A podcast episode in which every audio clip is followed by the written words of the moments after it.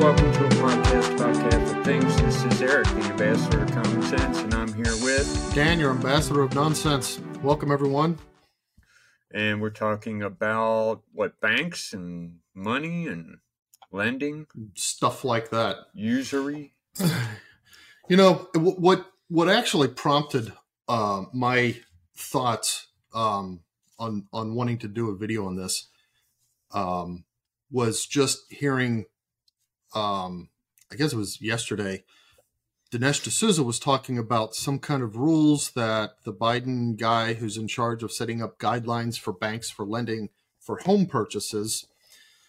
Um, basically, he, he wants them to make it easier. He wants them to loan loan more money to people who are more likely to default. In other words, high risk people, and get the people who are less likely to default, the lower risk people, to pay for the difference for you know the basically yeah. close the gap between the the terms of the loans the percent interests and stuff like that. Isn't that what clinton did? I don't remember if clinton did that or not. I mean um if if he did it would have at least temporarily because it's it's kind of interesting because if you can do that as a president or as a government an administration or whatever what you can do is create the illusion of a boost in economic, you know, prosperity, yeah. consumer confidence, that kind of stuff, because more people like buy houses or or have houses started yeah. or you know new houses are built based on this. But then 15 20 years down the road is is when the check comes due on those bad loans and the people who never should have been loaned the money can't make the payments and you start defaulting on the houses and stuff like that. So it's kind of a, a, a matter of kicking the can down the road. Yeah, I remember uh, Bill Clinton did that. He made it easier for people who shouldn't get loans to get loans. And it was like almost 10 years later, there was mm-hmm. a huge problem. There was a, I don't know, you know, what housing bubble or burst or whatever they, yeah. they, called it. I don't know, but it, it was a problem. There were all these empty houses. I was probably was, one of those people. I was one of those people too. yeah, I shouldn't have gotten a loan. I had just started a job in my new mm-hmm. profession, and it was like I didn't make enough money. I didn't have a down payment or anything. Why mm-hmm. should I have gotten a loan? There's no way. Right. But I did, right. And that was a long time ago, and I'm out of that house now. But so I was kind of going over into my head how how would you explain to a, a, leftist idiot why this is a bad idea and why it's to a certain extent immoral um, in in terms of of forcing banks to do this and as i was going through the explanation in my head i kind of realized that i'm happening upon an explanation of loans and how they work that may have something to say about another topic that that some of my sons have been uh, let's just say they've been getting really interested in lately. They're they're yeah. young, they're just starting out. Um, they both have college loans or are you know in need of college loans, and um, they're looking at the the interest rates and what it means to borrow money, and feeling a little bit affronted, especially when both of them tend to be readers of historical church documents and, sure. and that kind of stuff. And so in the church, we have some pretty strong condemnations of lending money at interest. Yep. And there called the read, sin of usury. Right. Well, if you read that's the thing. It, today a lot of people who want to poo-poo um, the actual statements from um, older popes and and the church will say something along the lines of, "Well, usury is just charging excessive interest, but to charge interest itself is okay." Um, and you'll find a lot of Catholics who try to take that line of argument. And when you read the documents, it doesn't quite read that way. Now, I don't have the documents at hand because going through them explicitly and dealing with the individual statements of this pope and that pope isn't really my purpose here. But but I, having heard my sons read them and bring them up and so forth, I know that that it's it's kind of a hard case to make that it's really okay from a Catholic point of view to lend money at interest Yeah. in any world. So, but I honestly, to, to be fair, I want to, um, whether you would consider me a devil's advocate by doing this or not, I want to make that case um, and make the case that that today to loan money um, at a interest model does not by itself constitute the sin of usury that's been condemned by the church. And to do that, we kind of have to go back and define what usury is and why it was considered wrong to begin with. So, Okay. if, and if how you- early are you talking? I mean, Well, I'll, I'll point out that that usury was has been a concern for a pretty doggone long time, considering that the ancient Jews were prohibited from charging interest for money to each other, uh, but not to strangers, not to to foreigners, basically. yeah. Um, so the question of money and what to do with it, and when you loan it, and and how to make whether and how to make profit from it, has been something that's that's been around for a while. Um, and again, there you know, it's not like God sat down with the Jews and said, "Okay, here's the economic theories or the human interaction theories." under which I'm operating when I tell you don't do this. He just said, don't do it. And since the church, as long as the church has been around and and the question has ever come up, the church has condemned it as well. And we start to see some exploration of the topic. I think as early as as even Saint Augustine, but certainly in the Middle Ages, uh, Thomas Aquinas deals with it and that sort of thing. But yeah. it, what in order to understand what usury is we should think about the idea of borrowing something or lending something or loaning something um, and come to a sort of definition of usury so like if you loan somebody your tools you might say okay you can borrow my screwdriver and uh, now the thing is when a screwdriver gets used when any tool gets used, doesn't matter how simple it is, the more complex it is, the more this is true, it kind of gets used up. Yeah. Um, you've seen some of Dad's old, old, old screwdrivers. The, I've seen some of his flatheads, the- screwdrivers. the the My tips are gosh, rounded off. I don't know what the man does to tools, but it's like he Okay, well, he puts them he in a uses- forge and bangs them or something. They're always bent out of shape. It's like, Dad, what'd you do to this thing? Okay, but even if you don't lend a tool to Dad, it it, it gets used up Yeah, it does uh, get used. just from from natural wear. especially uh, if you lend a two cycle engine to anyone in the world. You will get it back not working. because they'll forget to use they'll forget to use. Uh, I know it's not just that. mix. It's like there's always something broken. If you lend a two cycle in a chainsaw, a weed eater, it never comes Mhm. back the way it left. It's just Yeah, a rule. that's true. Once you become a homeowner, don't lend out your two cycle engine tools. Right. Or and and here's this gets to the the crux of the issue. You can say, okay, you can borrow my tool, but because your use of my tool is to some degree going to use up the tool, I'm going Yeah. to charge you for the use of the tool. So when you give the tool back to me, you not only have to give me the tool, but you also have to give me a little bit of money to cover the use of the tool that that you know while you had it.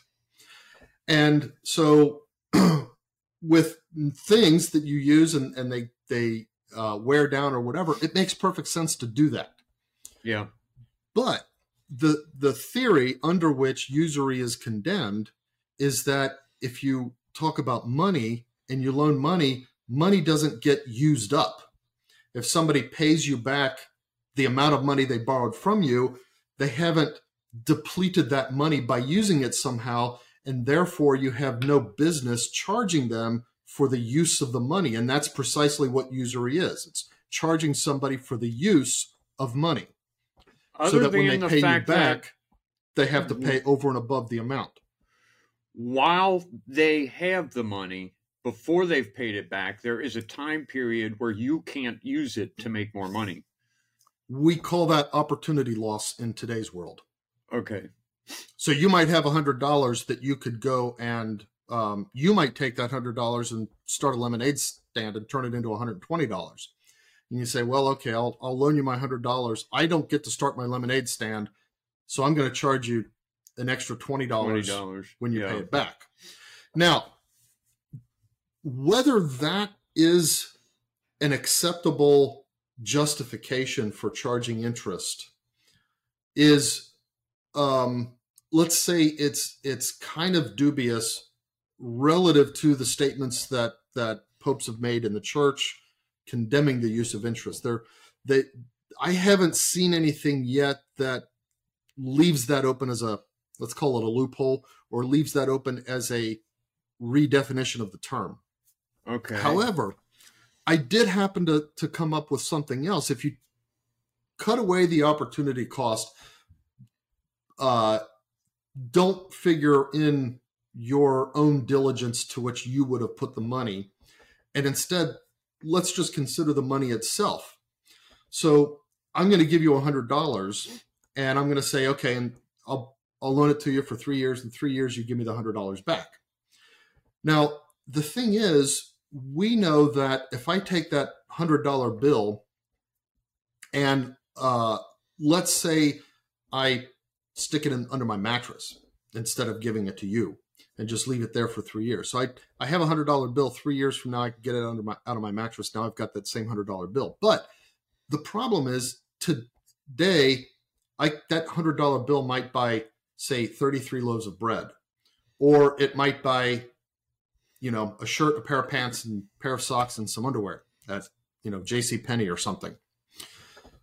But three years from now, I take that same exact physical hundred dollar bill and maybe it only buys 30 loaves of bread. We know it'll be something less than the 33. Or if I take it to J.C. Penney, it'll only buy a shirt and a pants, but not the socks and the underwear, or something like that. In other Okay. words, we have this we we all are familiar with this phenomenon we call it well Yeah. it's inflation is what it is We- you Inflation, know, I mean. yeah it, i knew that that's what you meant so we we we and we all talk about you know like you know somebody will talk about a hundred dollars in 1917 and it's like oh wow that's that's like you know seventeen hundred dollars today or something like Yeah. that you know we, we have terms like that we just throw them around. Um but the thing is it's a real thing. And so one thing one way that you can look at the question of lending money is this. I'm not lending you if i give you $100 what i'm actually giving you is 33 loaves of bread of purchasing power. Or i'm giving you a pants shirt socks and underwear purchasing power. When you pay that back to me 3 years from now i want you to give me that same purchasing power. And so that's under you know you, if you fix the number ahead of time you've got to guess. So it might be like oh, okay that's be that's going to be an extra say $10 for that $100 hold on just a minute. Yeah. Okay. Um, so that's, and that begins to feel like just standard interest. And, and because, you know, obviously the, the longer it is, like, hold on just a minute. That's, You're that's going to get that. Yeah. Oh, it's Hey, I, I'm recording. He started changing his uh, All right. Bye. toilet seat, and Okay. the toilet bowl broke, and now there's water all over his basement because is that what he's calling about? he runs into a lot of problems like that. he does. He started doing something real simple, and then all of a sudden his whole house is falling down. It's like that, that scene in um, Malcolm in the Middle where Hal Yeah, goes from one thing to another, and then and he he calls you up and says, "How do I blah blah blah?" And it's like, why are you doing that? Yeah. Well, because my wife wanted me to go get bread. Yeah, Yeah. all right. So, all right. So that's one thing. And and if, uh, if you say, okay, you can borrow the money for ten years, well, we expect the purchasing power would be even less. So, strictly from a question of interest, and well, not interest, strictly from a question of use, if I define what you're borrowing not according to a dollar amount, but according to a purchase uh, power within Yeah. you know the economy we live in, then to say you have to pay me back that equivalent purchasing power doesn't really constitute usury at all Right. um, because you're just giving me back exactly what you borrowed. Now, here's the thing: it there's a little bit more that can go into it than that because um, now let's say, in addition to the question of the purchasing power that's going to be lost over the you know course of, of the years and this is kind of assuming that we have a crystal ball and we can know exactly what the inflation is going to be we know that that's Yeah. some guesswork but it might be that I know, for example, that I'm going to, you know, be an institution or a guy who loans hundred dollar makes hundred dollar loans to a lot of people. But I also know that that one in a hundred of those people is going to fail to pay it back. Risk. So that means what I have to do is add one additional dollar to everybody when I'm, you know, in terms of the agreement for the loan to say, okay, in order for me to loan you this money, I have to be in the business of loaning the money. And in order for me to not lose, I have to cover the risk, which is those people who aren't going to repay. So it's sounds not like just what Biden did. well, we- we'll we'll get into what Biden did in a minute, but it, it's not just the ten dollars because we know of inflation, but it's going to be an Yeah. additional eleven dollars for that hundred dollars for three years. But there's more. In order for me to do this and be in this business, I have to have somebody keep track of all this stuff for me. So I need to hire a secretary, and my secretary charges to track these loans. So my secretary charges, let's say it's $2 per loan to track the overall loan, plus 50 cents for each entry in my ledger for uh, uh, money coming in or going out relative to the loan. So if Yeah. I loan you $100, that's a $2 charge to my secretary and 50 cents to record that I gave you the money, and then 50 more cents to record that you paid me the money back when it was time to pay back. So that's an additional uh, $3. So now I I don't charge you for the use of the money, but I do say in order for me to loan you this money, you've got to pay my secretary's fees Yeah. because that's what it takes for me to be able to make these loans to you. For heaven's sake. You want to go uh, put Hey, him somewhere? Stop it. Okay. I think he's done. All right. Something outside. Squirrel. So you got uh let's see. Opportunity, which we're discounting for now, inflation, risk, Inflation. and uh structure cost of you processing. Just Yeah. yeah, yeah, just the, the cost of doing the business. Plus, I've got to, uh, in addition to me paying these people specifically for their work, I have to do the work of finding people who are reliable and who can do the work, and I have to oversee them. So let's let's give that a title and call it the president as the president of this, you know, lending That's franchise, whatever it is. fees, it's still processing yeah so it's it's all the people involved. So maybe Yeah. it you know for for each loan it costs me an extra an extra buck. So now we've got the 10 plus the 1 for risk plus the 3 for paying my secretary plus one more for me uh that's $15 now that it cost to borrow the $10 for 3 years. Now the thing is if you think about these fees the the risk um the secretary you know basically all the processing stuff that doesn't change if you borrow Mhm. the money for a, a week it still costs all that you know to make it happen the Yeah. only thing that changes with time is the inflation part of it But right.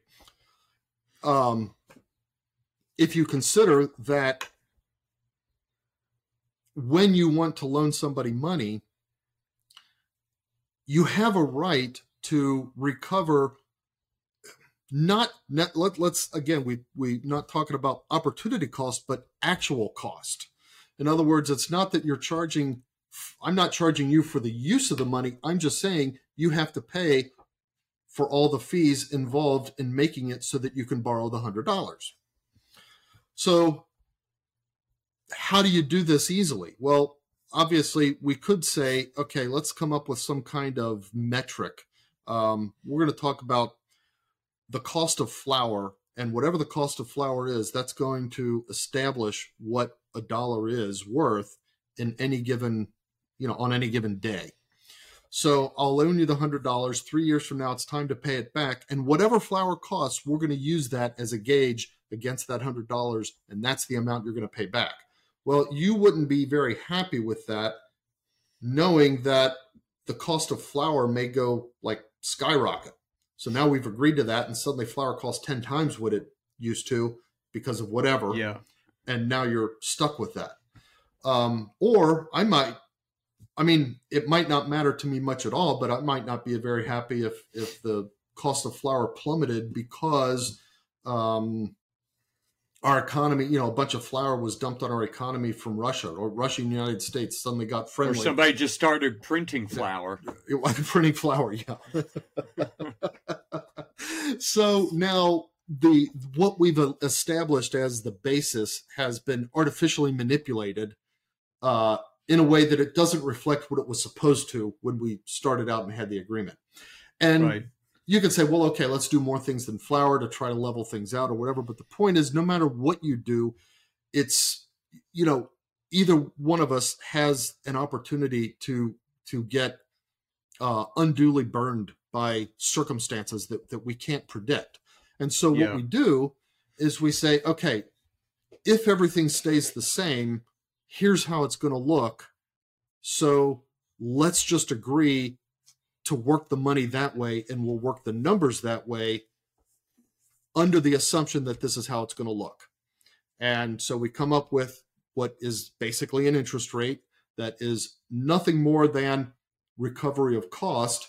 And if you think of it that way, in an economy where inflation is a real thing, it's not so Yeah. much the the use of money that is, you know, money doesn't like wear down from the use of it, but it just wears down over time. It it's like it wears down even if you don't use Yeah. it. Like if I borrow a screwdriver from you and I just put it in a drawer and don't touch it, and three years from now I give it back, it's the same screwdriver. It won't wear out. But if I use it vigorously, doing all kinds of crazy stuff with it during those three years, I'll give you back with this worn, rounded, mangled, you know, charred, Yeah. maybe the handle's broken, all kinds of stuff. Money's not like that. I can put money in a drawer and it'll wear down, it'll become used up by inflation just by sitting there. Right. So, so that when you understand that the prohibition is not strictly against interest per se, which is just a method of modeling, say, whatever, but against charging for the use of something that doesn't get used up, then lending money at interest when the interest is planned properly according to those different things we talked about doesn't really constitute usury at all not even in the strictest understanding of usury uh, by say you know popes or whatever especially when you define what's being loaned not as a numerical amount of money but as a Mhm. purchasing power within a given you know whatever given economy Okay, so I mean, I don't know the exact wording of the various decrees, whether from Mhm. popes or just essays from uh, Aquinas on usury, and what exactly is is outlawed by that. You know, I mean, your definition I, I don't. That might make it okay. It might not because I didn't. You'd have to look at exactly what the popes say when they say Yeah. you can't loan at an interest. Yeah, we'll have to go back and look and consider the context of that. But I know that that what Aquinas says is that it's immoral to charge for the use of money. Okay. Immoral to charge, and that's what of money. usury is. That's you know that that's that is the definition of usury. That's why we call it usury. Well, I mean, there's that, and then there are other other considerations. At least Mm-hmm. the fact that I mean, the the housing market and and how we do things has changed a lot. Um, Yeah. nobody has money to buy a house anymore. Right. um, it's expected that you borrow money to buy a house or you rent and try to save. But most people who rent don't Never ever save. save enough to buy a house. Right. So you can buy a house and start putting equity in because you have to pay that bill each month or rent and then usually spend the rest of your money on something else and not have any equity and end up with nothing. There is that at least to consider because um, I don't know. I, I don't think people bought property that way in Aquinas's time. People And- didn't buy property that way Yeah, people Typically, as, as even a hundred years ago. yeah, I mean, that, Um, that's that this idea that that you can that most property ownership is under a lien of a loan is, I think, a fairly recent phenomenon in the world. Um, and I think now what to do about it today is a different question than whether those who brought it to this point were were acting immorally um, and and causing some kind of evil by doing so. But I think that the reason houses are so out of range of people's ability to simply save up and buy one is because of this phenomenon of banks making it easy to borrow money to buy houses. Well, if it's easy to borrow the Yeah. money, then let's go ahead and charge a lot more for the house because more, you know, more people can buy them. people are so let's yeah. let's amplify the price. Here's one thing that no matter what you say about this, uh, this is still true. Um, first of all, it, it to me it's kind of like uh, casinos, and if Mhm. you point to say gambling and say this is a sin is not a sin, you can't make this be a sin just by saying how bad it is. Gambling is still not a sin, but Right. An individual act look of at gambling. what- right. Right.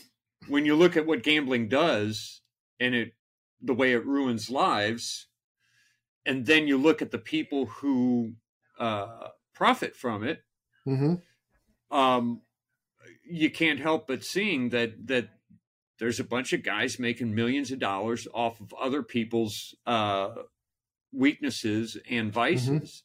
Yeah. And when you look at the look, all the big buildings they're owned by banks. hmm all the stadiums they're all owned by banks or at least they're named after banks i i don't know why that is but uh uh it's just all the money is in banks so and then the fact that so many people get trapped in that whole credit card thing and end up uh sometimes having to you know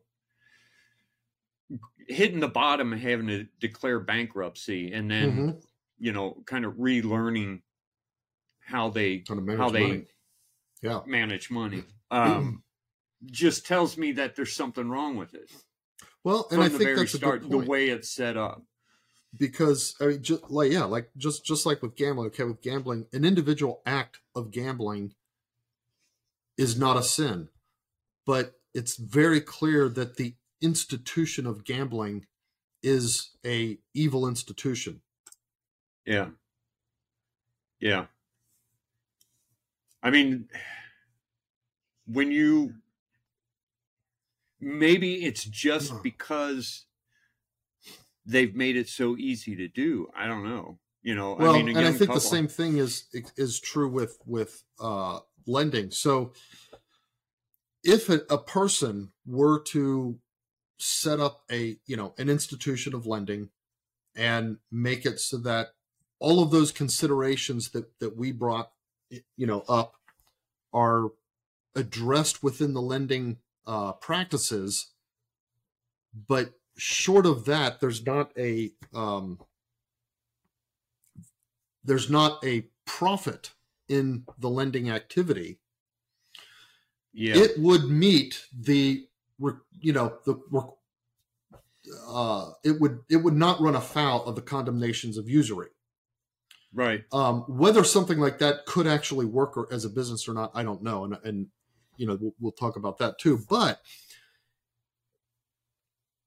given that, even even if an individual act of say lending is maybe a good thing because it allows this one person to achieve this one thing or whatever it's clear that the overall institution of lending from how high it drives housing costs and and everything else yeah. um there's something evil about it right it, and it, and it's it, often it's it's a mis it's a mislabeled evil evil a lot of mm-hmm. times mm-hmm. remember uh it's a wonderful life mm-hmm. the whole deal that that the bank was some cold-hearted thing that wouldn't give money to people to buy houses and the building and loan was this virtuous thing where they let people borrow money um, before they've saved up enough money to buy a house. Mm-hmm. And you see the David and Goliath here, but really, the building and loan, which kept lending out money even to people who really probably never would it. pay it back, right. that's really the problem that's happening right yeah. now. Yeah, that's why we're we're seeing bank closures in what you know or, or whatever these like yeah. out on the west coast that um yeah it, it seems like it, it might get bigger and bigger mm-hmm. oh, you know see i i didn't know how true it was but um uh what's his name taylor marshall did a show about uh the knights templar mm-hmm. and it the way he talked, it was one of the first international ways to lend and borrow money. No kidding. Because it, it, it was the first like international bank because they were in different I had countries. no idea they were even associated with money. Yeah, and, and they they had money and so people could borrow money from one nation and since they were in each nation they could oh. go to oh. that same institution and pay it back in another uh, mm-hmm. uh, and and so i guess the people got good and crafty and it was why hmm. king philip was so uh, much against them because he wanted that money and power but mm-hmm. uh, i don't know how much that has to do with anything but as uh, as Taylor Marshall was talking about this, this is immediately what I was thinking about was okay, yeah. so they're the Knights Templar, uh, and if they're borrowing and lending, then it steps awful close to usury. Yeah, if depended on how the the repayment terms work.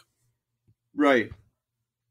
And but you know, here's the thing though. I I have to wonder if um if we took to heart the usury prohibition, uh, mm-hmm. the condemnation, um, and not only took to heart the specific condemnation of of charging for the use of money um, that doesn't get used up. And again, uh, you know, even allowing for the like like we discussed the the the identification of what you borrowed as being you know an equivalent processing power, not a dollar, you know, not a specific numerical amount, whatever. Even allowing for that, the idea that you don't char- you know you don't have somebody pay to use something that doesn't get used up when it's used. Okay, take that and then back that up and apply it to things that do get used up. So, for example, let's say I have a chainsaw. It's kind of funny you brought up chainsaws earlier because I intended to use this Yeah. this uh, example. So I have a really nice chainsaw that I bought. You know, I spent five hundred dollars on it, so that's a pretty good one. And I'm going to, you know, it's expected to have I don't know, let's say ten thousand hours of of uh, usable runtime um, Yeah. as a chainsaw. And I- I don't know if that, you know, I don't know how how much use a chainsaw gives, but let's say ten thousand hours. And during that 10,000 hours, it's expected that I will um, spend, say, $1,500 all told on maintenance and and uh, chain sharpening and, and replacements and stuff like that to get the 10,000 hours of good use out of it.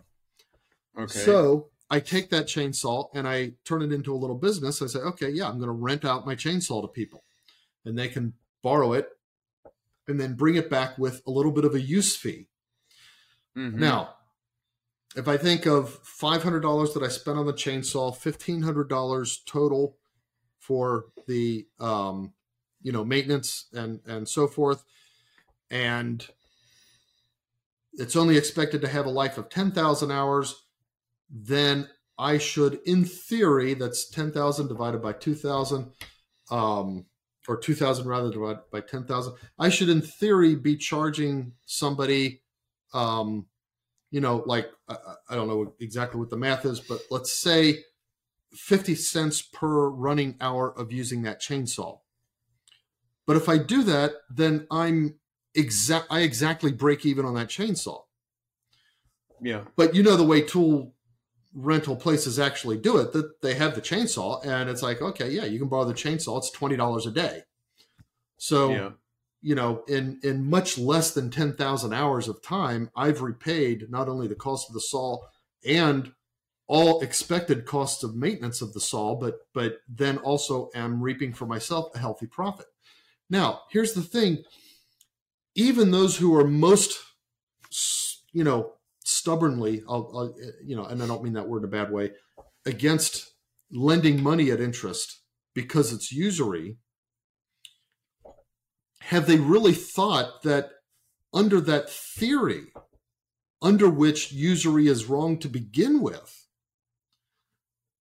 renting things at a profit that goes above and beyond the the cost of their use should itself also be immoral or not? How is it that the one is and the other isn't? Yeah. and that makes me think that if if we were to take that to heart and say you know what? It really is immoral. As a society i mean if we were to do that.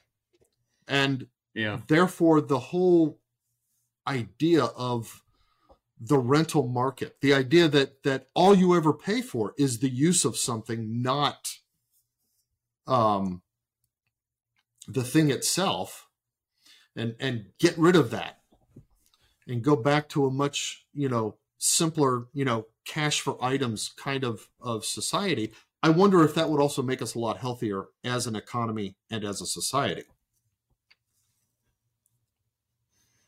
Uh, you wonder if we, as a society, applied that to renting everything so that nobody rents anything, people only buy things. yeah i mean you know Um, I don't know because here's the thing: is that we're moving in the opposite direction.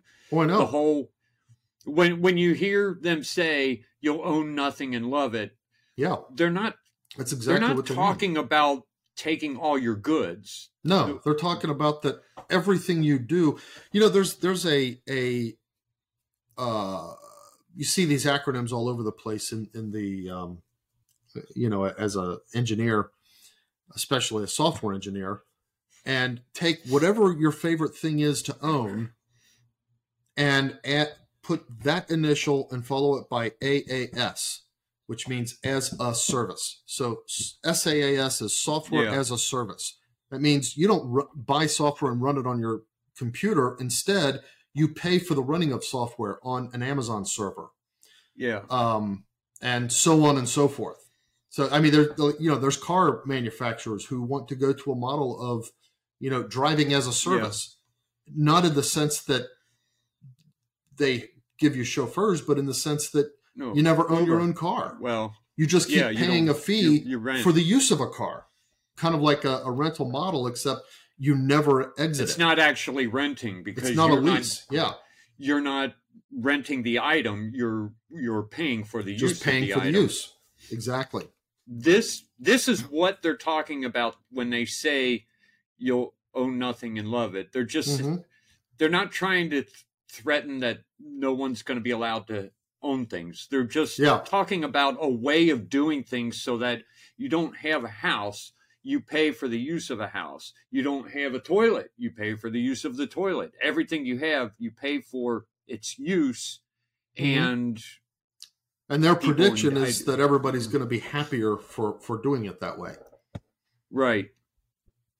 And I- I, am I, I I'm know. I'm hypothesizing that first of all, that very trend is usury in the extreme because it's it's usury not just applied to money but applied to everything.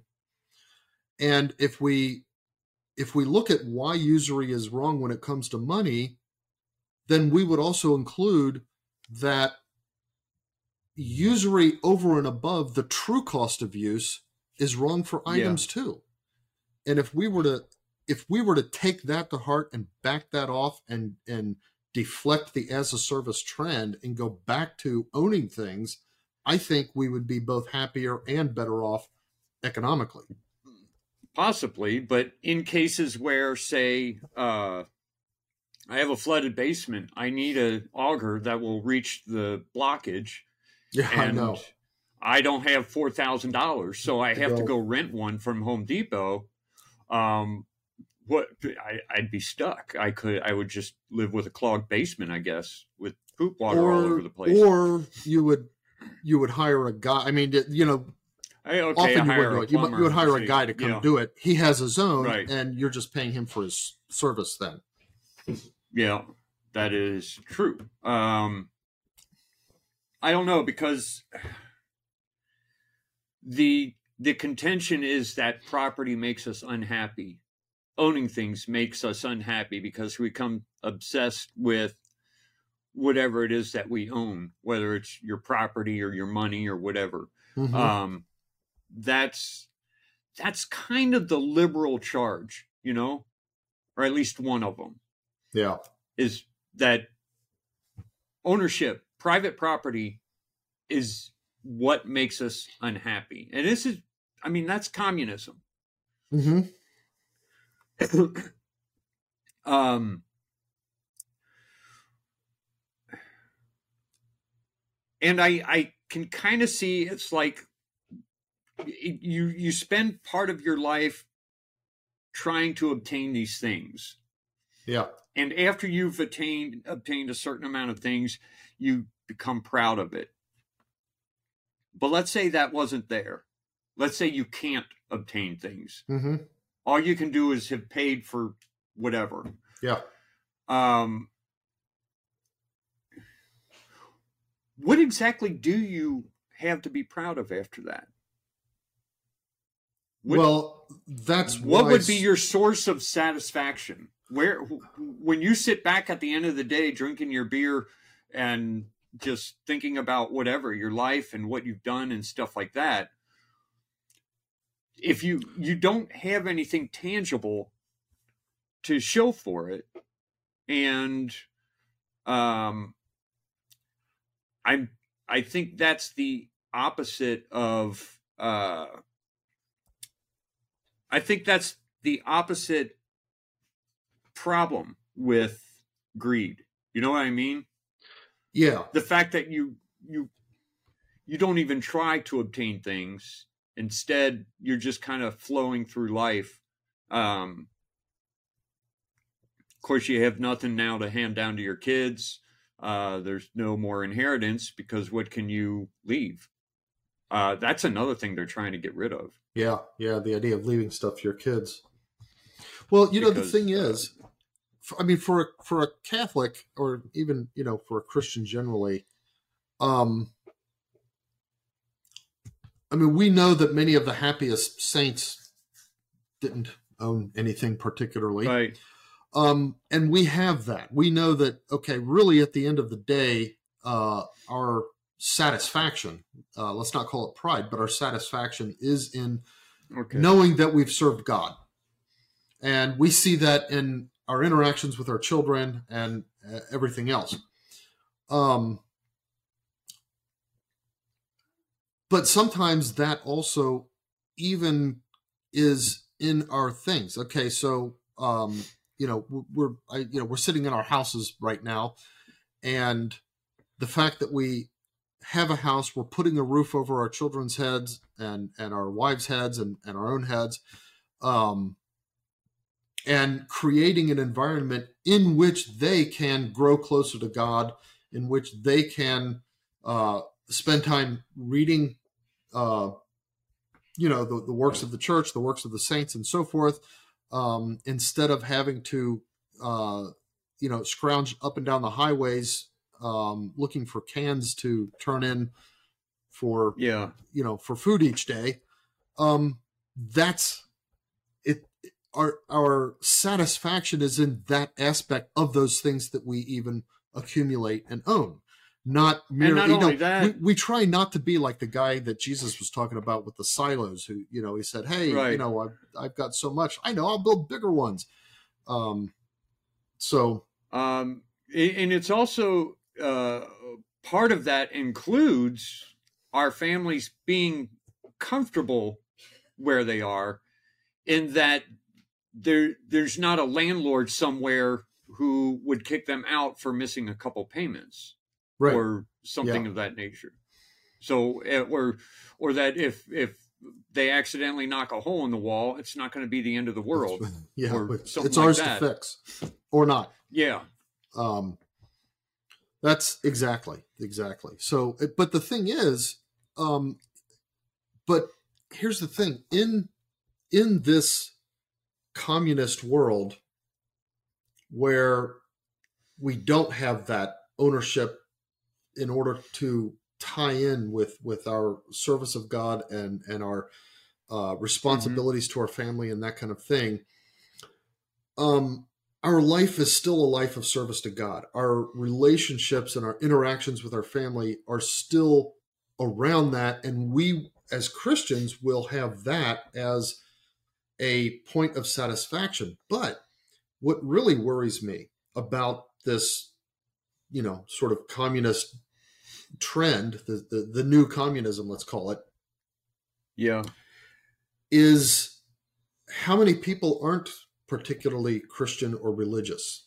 And they don't have Yeah. that. So now what are they going to sit back and be satisfied about? They have to go find something because, you know, as human beings, we want to feel like we're accomplishing something and we want to feel like we're accomplishing something bigger than them than ourselves. So they're going to go around looking for other things to try to be satisfied for, to try to be proud of, or whatever. And that's where things are going to get into trouble. They're they're going. People will be led down all kinds of crazy wrong paths. That will cause violence and disruptions in society. And what is communist communism's answer to that? Well, we've already seen what communism's answer to that. The answer to it is, oh, the thing that's bigger than you that you need to be proud of being a part of is the, The state, state. the party.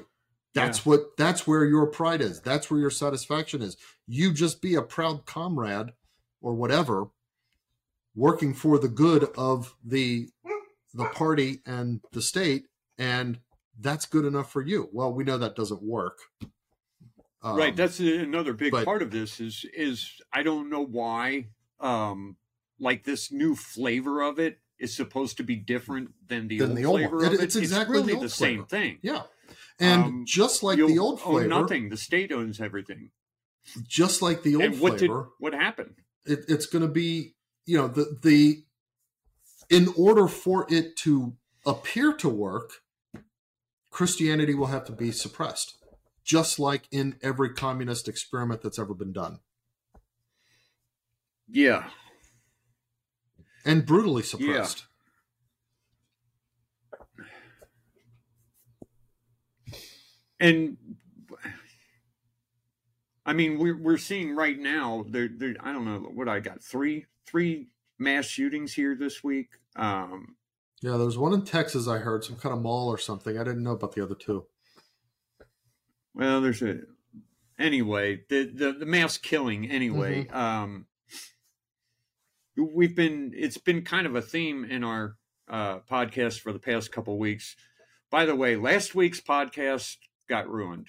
Uh, Oh, really? The sound Did just okay. yeah, I was So, cut out. i wondered it never came and I out was and i was like oh what's going Yeah. on there I the news I think I have, and I'm this close to just publishing the news as that Mm-hmm. put yourself podcast, and give but, a kind of um, a uh, preamble and say hey guys sorry we Yeah. lost this one but here's the news yeah. Um. Anyway, uh, but the, the the craziness of the world is on full display right now, and it's it's not like it's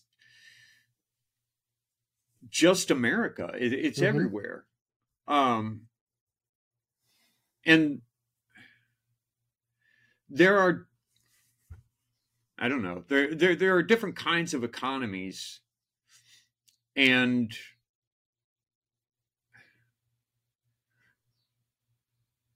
I don't know. I, Well, no, I mean, you're- was you're thinking right. of another subject. there are different kinds of economies because for example i mean it, it if an economy can be fairly unaffected by say outsiders take, take like Mhm. you know the economy that that jesus grew up in okay um the baseline of that economy was your day wage or day day wage earner your day worker your daily Yeah. wage earner now here's the thing there was a a certain uh, monetary um, amount that a wage earner would earn for a day's work, and that amount was the amount needed to feed a household for a day. Now, yeah.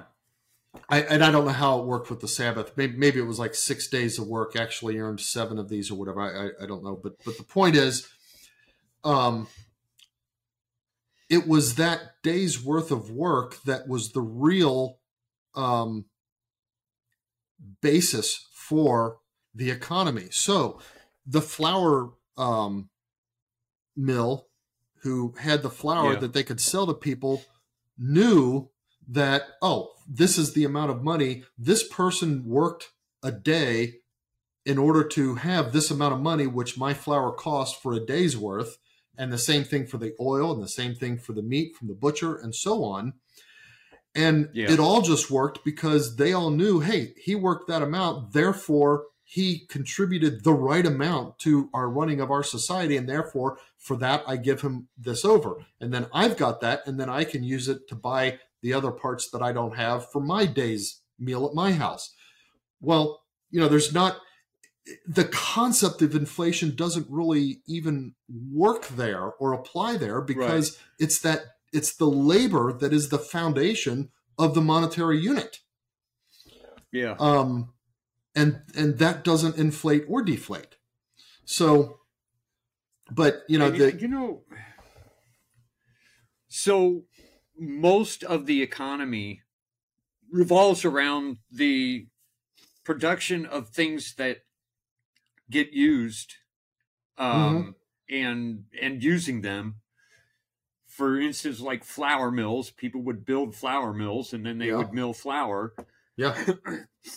Um and it but every now and then there were bigger feats that the king wanted a huge palace or uh oh yeah say the yeah pyramids and it it seems like most of that was done by either slavery or once again we're back to to loaning money um because Oh, I, right. I know even in even in these old times I, I don't understand a con um i don't understand money really. And and i hear these other podcasts who talk about money as a concept instead of as a thing and they try to make it understandable and i don't think they really do. But they talk about the fact that even back in ancient england uh, the kings were getting taken by these families who got together and loaned money and that's how these families got rich and but either way um the only way that people were able to accomplish these gigantic things is by uh, either slavery or slave labor. hmm And when they came to America, something changed. And the people who contributed to building something big like Sears Tower or whatever, uh, there there was a lot there was slave Oh, labor had- in that yeah, they some- earned just enough to feed their family and that's it. And Right. maybe that kind of went back and forth there and wavered as the unions started getting bigger, things like that. But the beautiful part was that we could accomplish these gigantic things and not everyone would be slaves. More and more people Well- were able to take part in it and earn money in a way that they weren't able to in times of past. Even if did even if they didn't earn money at it, um, e- and even if the labor was um, at some level slave labor, we were able to do it without um, grabbing a bunch of people and saying, "This is what you're going to do." yeah. You know, I mean, they, I mean, they, they may have been forced by circumstance. Well, I got to get money for to feed my family. Okay, this Right. is a job. I'll go do this job. But it was that kind of circumstance. It was still voluntary in that sense. It wasn't a, uh, hey, the king wants a uh, a new palace built. Okay, all the provinces are going to have to send you know two thousand slaves each to work on the king's palace. It, it, Yeah. it wasn't like that. Right. And uh, but of course this I guess couldn't have happened without credit, without the usury. But um I don't know Well, that's that's the the problem because it it it couldn't in the sense that without the possibility of the gain from usury, nobody who had accumulated that amount of money, the amount of money needed for these projects, would lend that money. So, Right. what's your incentive to accumulate and then lend the money unless by doing so you gain profit? yeah. So our projects without the reality of usury would be a lot smaller. It's it's not like there would be no Right. projects and no economic growth and no development, but they would definitely be smaller. Yeah. Which I mean Might not I don't know. I mean, okay, a world without a maybe that a would be good. building. Okay, is that a is Yeah. that a, a terribly tragic world? I you know. it might be good. The problem is that uh, if we were the only country doing that, then uh, we would easily be overtaken and we Yeah. would be gone because other countries will do it.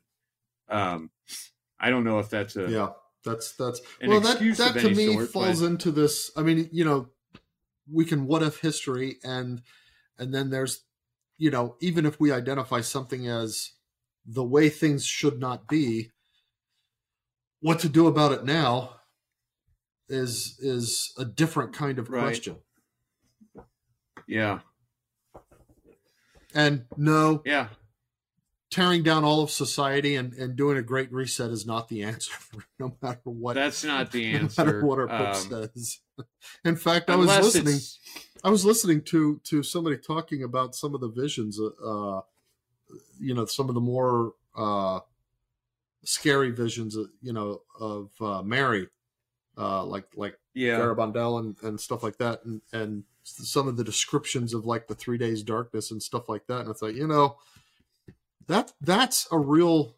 global reset. I don't think we want a global reset. Right. Um, hold on a second.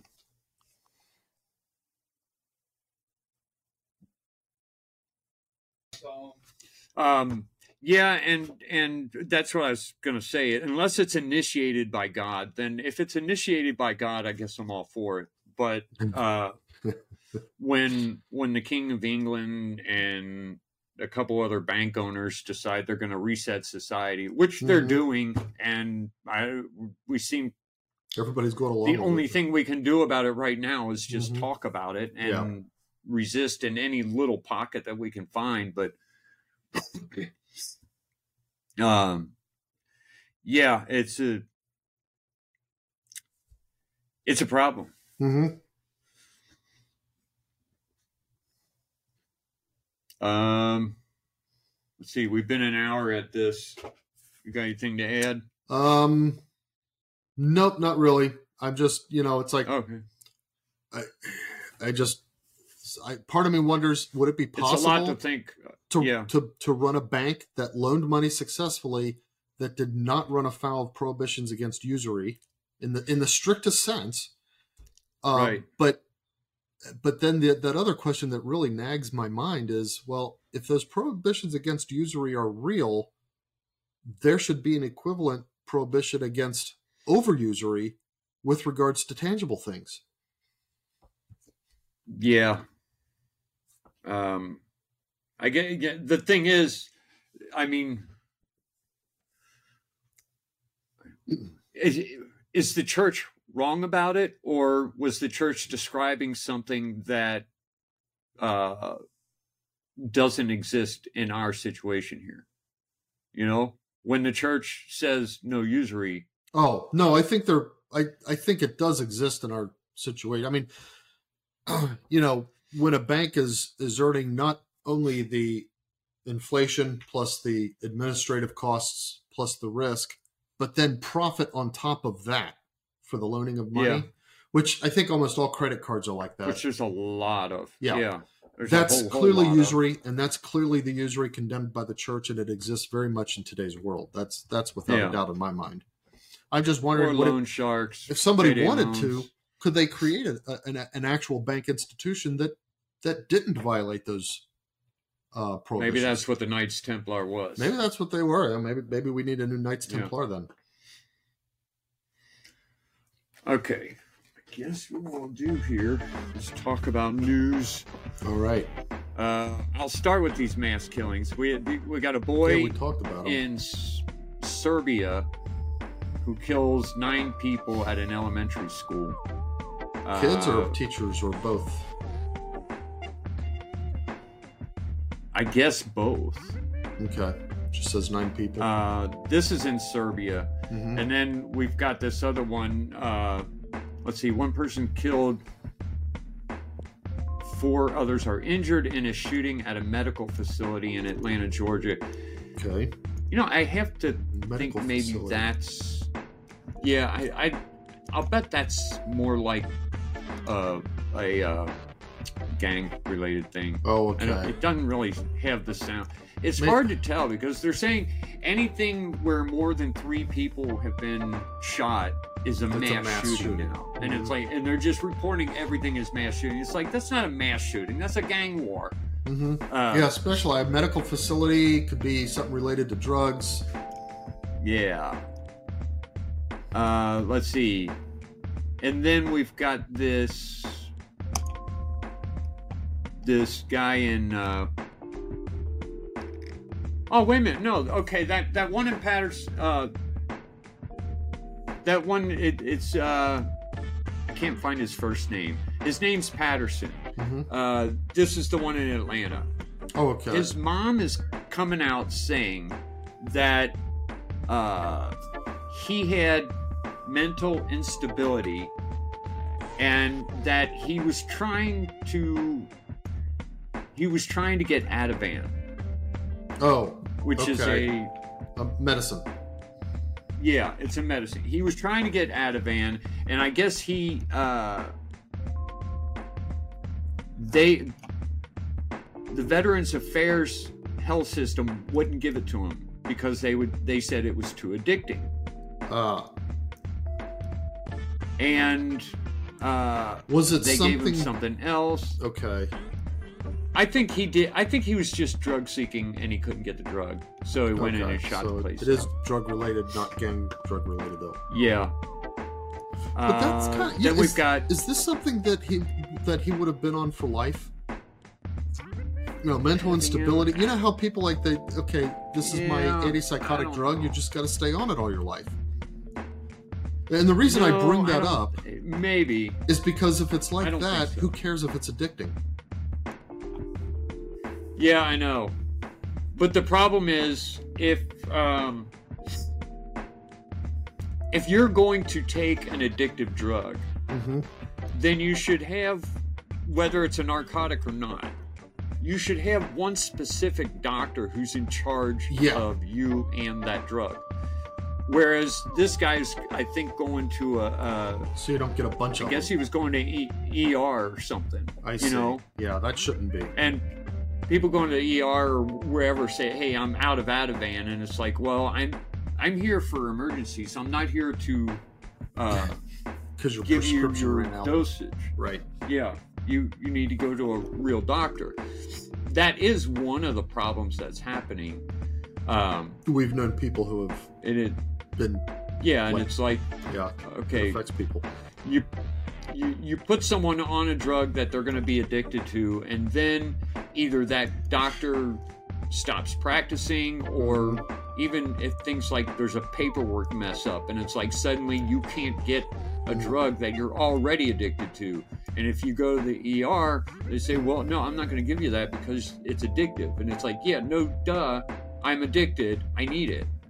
So and if in addition the drug is has is serving the purpose of of counteracting some psychological Right. condition you've got like this perfect storm now you got a double whammy mental instability Yeah. going on Uh, I think the general problem here is that the uh,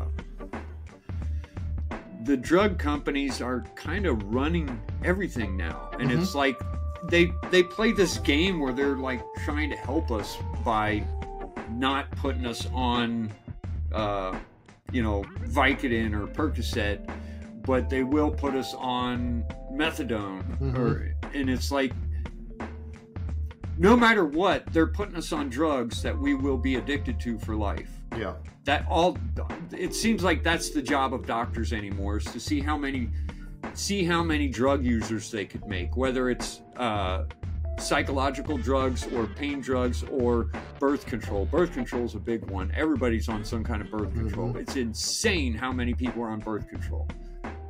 So, I don't know. This guy went nuts and started shooting the place up.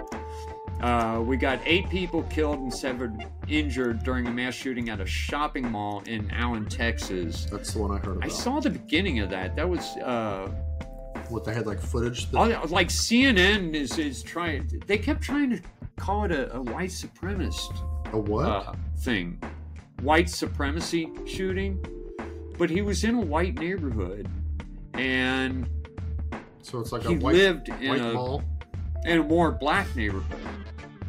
so as a so white he supremacist his- he goes to his white neighborhood and shoots a bunch of people that doesn't make sense Yeah, leaving the blacks behind in his old neighborhood. And on top of all that, he's like, he's not just a little bit, he's very Hispanic. mm-hmm. He's oh obviously Hispanic. He's So- not white. this not is not a white little. supremacist So. I right. think they wanted so to say if that you're hearing that it Texas might be not white supremacy, Is say, yeah, uh, that's just not true. That's a lie. Uh, eight people are killed and nine others injured when a driver crashes into a group of pedestrians in Brownsville, Texas. Man, this was like there was this SUV. You can see it speeding up towards them pretty Mhm. far away. I some people are saying it might have been a, a lost control problem, but it doesn't look that way. But it was a group of uh, immigrants who were at kind of like a shelter type. Of Oh, place. and he just smashed through them all. Eight people killed, nine What about others him? What happened That's to him? lot. Uh, he, as soon as the wreck happened, he got out of the truck and tried to get away. Uh, the men there grabbed him and held him, and I, I guess he's in I guess he's custody under- so we'll- We'll, we'll Yeah. hear more about that one. We'll find later. out what it is. Yeah.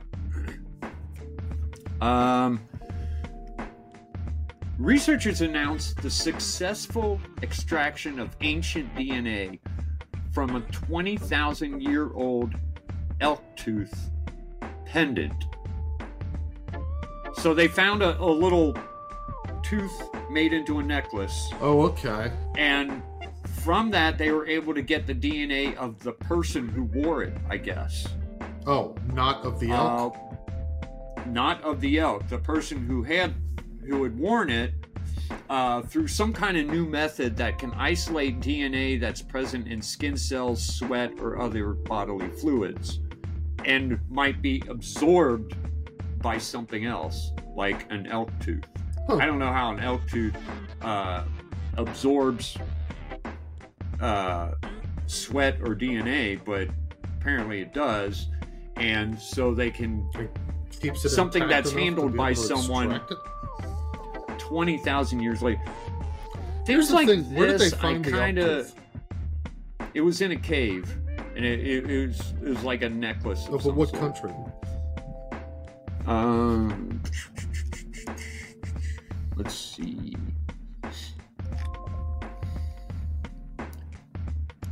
Okay, uh, Den- Denisova Cave, which is in Altai Mountains, Siberia. Okay. Now, So I guess there could be I- some I preservation because it's cold. yeah, But I don't know. I, How do I they know that this thing- like this. I- how do they know this thing wasn't handled in the last 50 years? yeah, Well, why do they know that the DNA is 50 years 20,000 years old? that might be part of the claim is that maybe that's why they're saying it's 20,000 years old because the DNA matches what they think it would be 20,000 years ago. Oh, I, I just I I, I'm I kind of doubt I'm things like this. I I think you know we talked uh, last week about about our understanding of like red giants. uh, gravity hmm yeah, red giants, and I okay, yeah, it makes sense the way to describe it, but there's a whole lot that doesn't make sense yet. And so when they start predicting Although we just uh, don't know. the Yes, the orbit of planets and and- things like that, and then they they're wrong about it, it's like okay, see, right now the first thing you have to admit is that you don't know something that Mhm. you thought you knew. So let's discuss why you were wrong maybe before you start making outrageous claims of finding uh, 20,000 year old DNA in a tooth Yeah.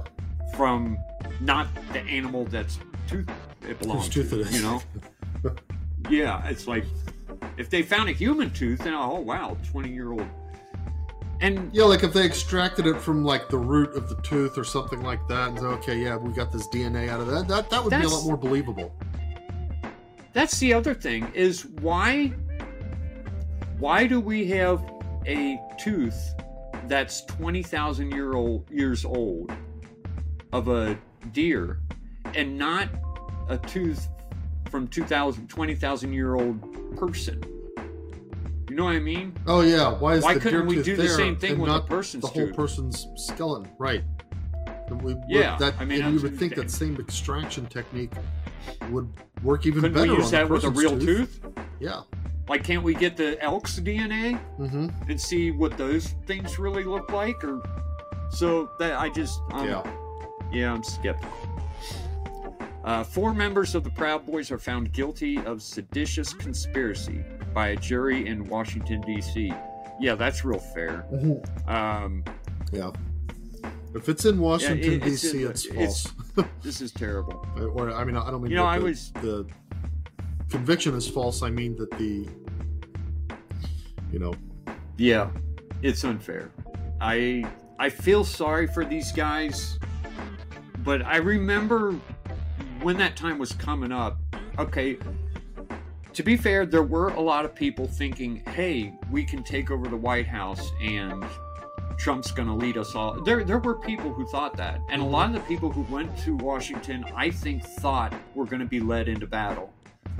There were a bunch of other people who just thought it was going to be a great big protest. hmm Between those two people, I think they were all, I think they were all stupid. um, the guys who thought we were gonna, I mean, I remember we talked about it sometime. Yeah, Trump could take over. Uh, Trump could make this not happen. But in order to have done that, he would have had to gotten control of the military hmm long before the uh, election, Yeah. so that he could say, "Hey, this was unfair. We're going to have a new election, and we're going to make sure it's fair." hmm He could have done that, but he didn't. Yeah. Yeah. So it's like, well, you lost your chance. You lost because you didn't protect your rights. To- whatever. Yeah. Yeah. To a fair And- election to begin with. and then you know as if if you listen to our uh, conversation with Randall Terry you know that we've been seeing this kind of injustice for a long time. It's just that most of the world closed their eyes to it. Hmm Yeah. This is the first time this kind of crap more is, people paid attention to it. right. But this kind of stuff happened to the pro-lifers all the time. Hmm um, and it was it was a terrible thing then and it's a terrible thing now. It's just that now i guess it's good that more people are seeing it and more people are saying hey there's a incredible misuse of the uh, law enforcement things here you know? But it is uh, you know i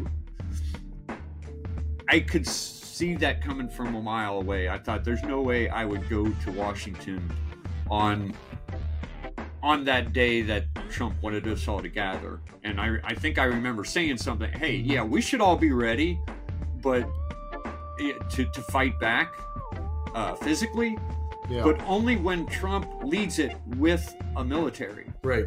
we Right. can't do it without a military. It's stupid if you try to do it's it. Was clear that the The military, military has to be has the ones never doing been it. his. I, I think there are significant Right. factions of the military have never seen him as a commander in chief. Right. Uh, World Health Organization announces that it no longer considers COVID 19 to be the global health emergency. Instead, they're classifying it. They're classifying it as a uh, what a global health threat. COVID, that that thing that happened like That- four years ago. Yeah, that that everybody was wrong about. Yeah. Do you know we have a new because because they need people to take care of all the different interests like uh, uh, social media and stuff like that. Mhm. And now we have a new interest called AI, and we need somebody to be the czar for that. The- so there's going to be a, to a, Keep it uh, under control. uh, Department of AI. czar Is, for is, is there going to be a new cabinet member? The the Secretary of No. AI on the president's uh, staff. You'll never guess who it is. Uh oh, this is a real guess who it is. Yeah, uh, All right, Kamala? Harris. Oh my gosh. it is such a joke. It's so dumb. I just can't believe how dumb it is. I mean, You you you could only be worse with AOC. Well, maybe even that then. At least AOC I don't know the difference between those two. One's as bad either as the one, other. Kamala they're, Harris or they're bad in AOC. different ways. I, you've got the It's like AOC astoundingly doesn't know how unintelligent in charge of artificial intelligence. Yeah. So we're gonna put her in charge of all the fake. oh my gosh! I guess you know. I guess any intelligence fitting, that you know? that appears to come from her is fake anyway. So you Yeah. may as well. Yeah. Uh, let's see. In Peru, 27 people are killed in a fire that breaks out in a gold mine. Huh? That's weird that a fire would break out in a gold mine and kill 27 people. I wonder. Well, I mean, I guess no matter what you're mining, you've got there be like concerns about like structures? well methane and stuff like that. Well, there's that. But that would almost be more like an explosion. Well, yeah, you would expect that to explode, not just be a fire. That's true. Mhm. I don't know. That's weird. That's a weird one.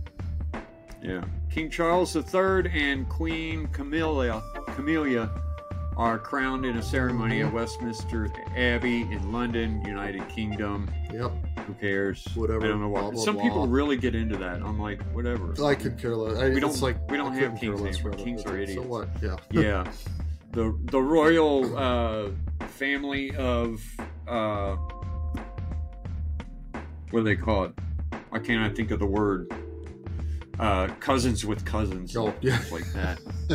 I- the royal family of incest. Incestuary. Yeah, Incestuary. incest and uh, whatever. Uh, Vietnam records its highest temperature ever at 111.56 degrees. That's hot. L.A. Uh, women. Oh, I read L.A. It's not L.A. It's Laos. Also Oh, right. records its highest temperature of 110.3. Man, that's hot. Um, We've had it up to 100, I d- all these- I- 103, but I 104 just- from time to like when we were growing up. Once in a while, it'd be like a really, really hot day, and I remember sometimes yeah, it'd be a, creep up a little bit over 100. yeah. Um, I don't. I mean, it's a hotter area anyway, but I don't.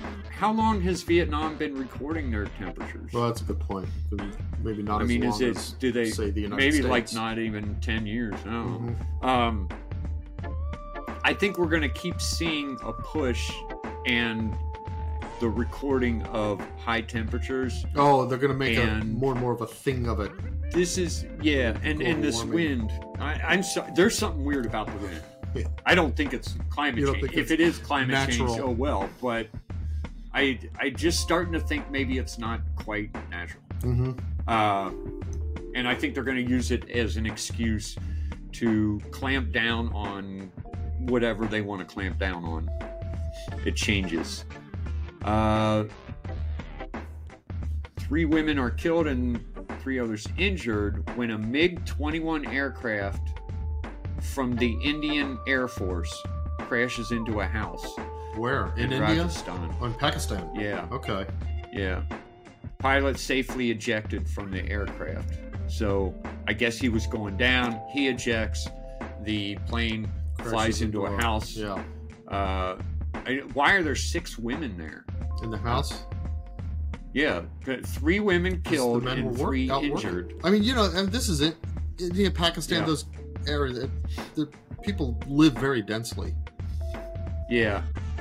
Remember we uh, remember that those that group of uh, Indians that uh, That we saw at the, the gorge. Red River Gorge. Yeah. Yeah, they had like little pup tents, Mhm. you know? And they were like three and four inside these little pup tents Yeah. where I would never ever have even one person in And there no, with me. no, it's like these are personal tents. Yeah, No, they're piled in there. Yuck. that's right. Oh well. yeah, They're okay with it.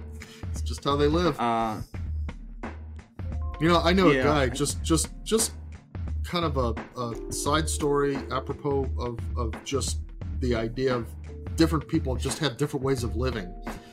Um, Mhm. A guy, an engineer that I knew, was from the Middle East, and in the Middle East, men who are friends, it's not uncommon for them to just hold hands while they're walking. that's Um, gross. Well, yeah, and he went. You know, he had developed a close friendship with somebody here in the states. He went to take his hand. you know, the reaction. You can get your teeth knocked out, buddy. That's right. I don't care how much you like me. I ain't holding your hand. Yep.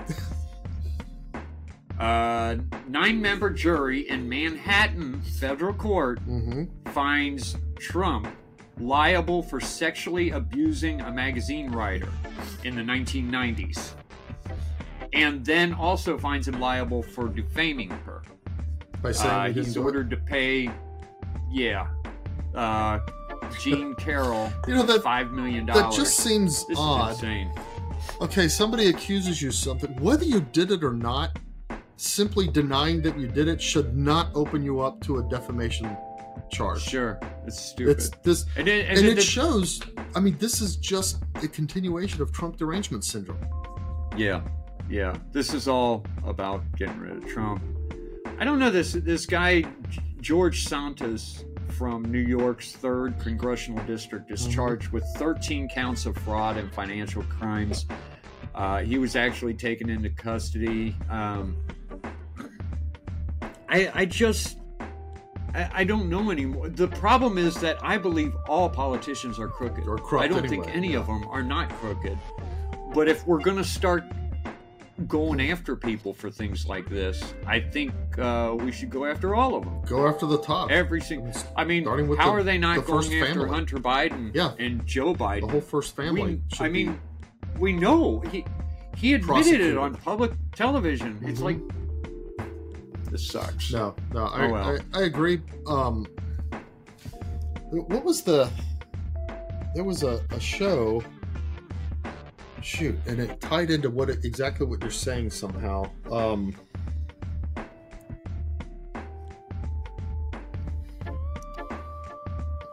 Like a like a, uh, podcast or no, no, no, no, like a movie or something. Um, movie. It had to do with with. Uh, oh, okay. All right, I don't want to bring it up. I, I just realized Okay. what it is, and it's not something we should bring up on our podcast. But ask me about it afterwards, and you can All right. like erase that. So we'll go to Josh. Uh, we'll go to LifeSite news items now. Josh Alexander says that his parents have been suspended from their jobs on the Ontario Ontario School Board. So Okay. you remember Josh Yep. Alexander, the guy who didn't want to let men in Into women's the girls' bathrooms. bathrooms, he Seems said, like "Nope, that's gross." thing. In a Catholic school. At a Catholic school, boys should not be going into the girls' bathrooms. Boys cannot be girls. Period. Never happened.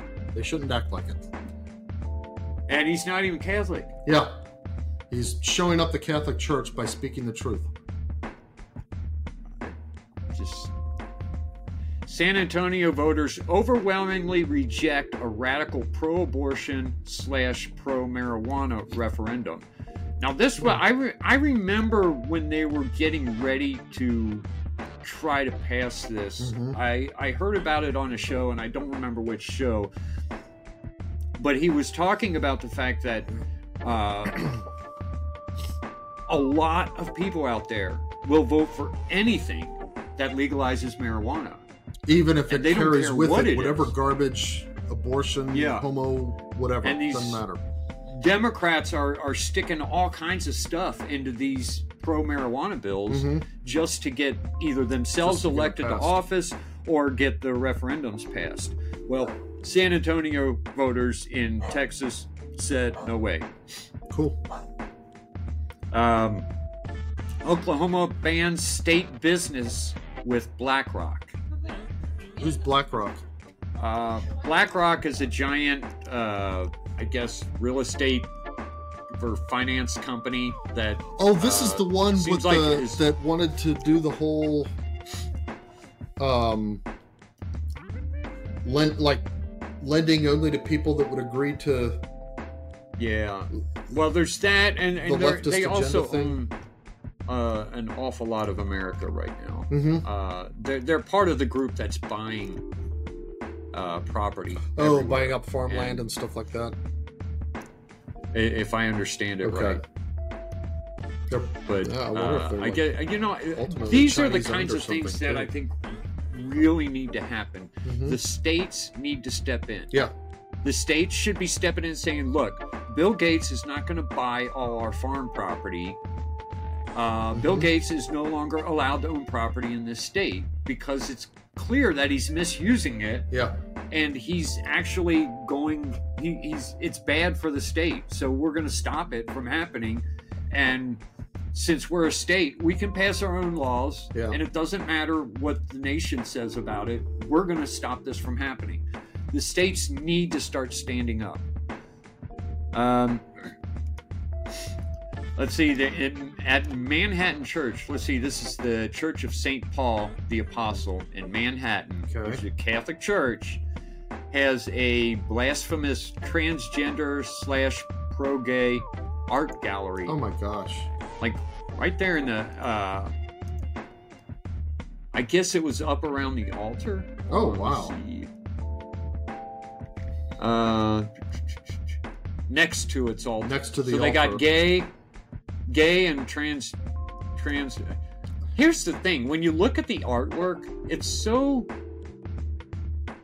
Know, Okay, see, I I guess I just don't know what I'm talking about because to me, it looks like Van Gogh.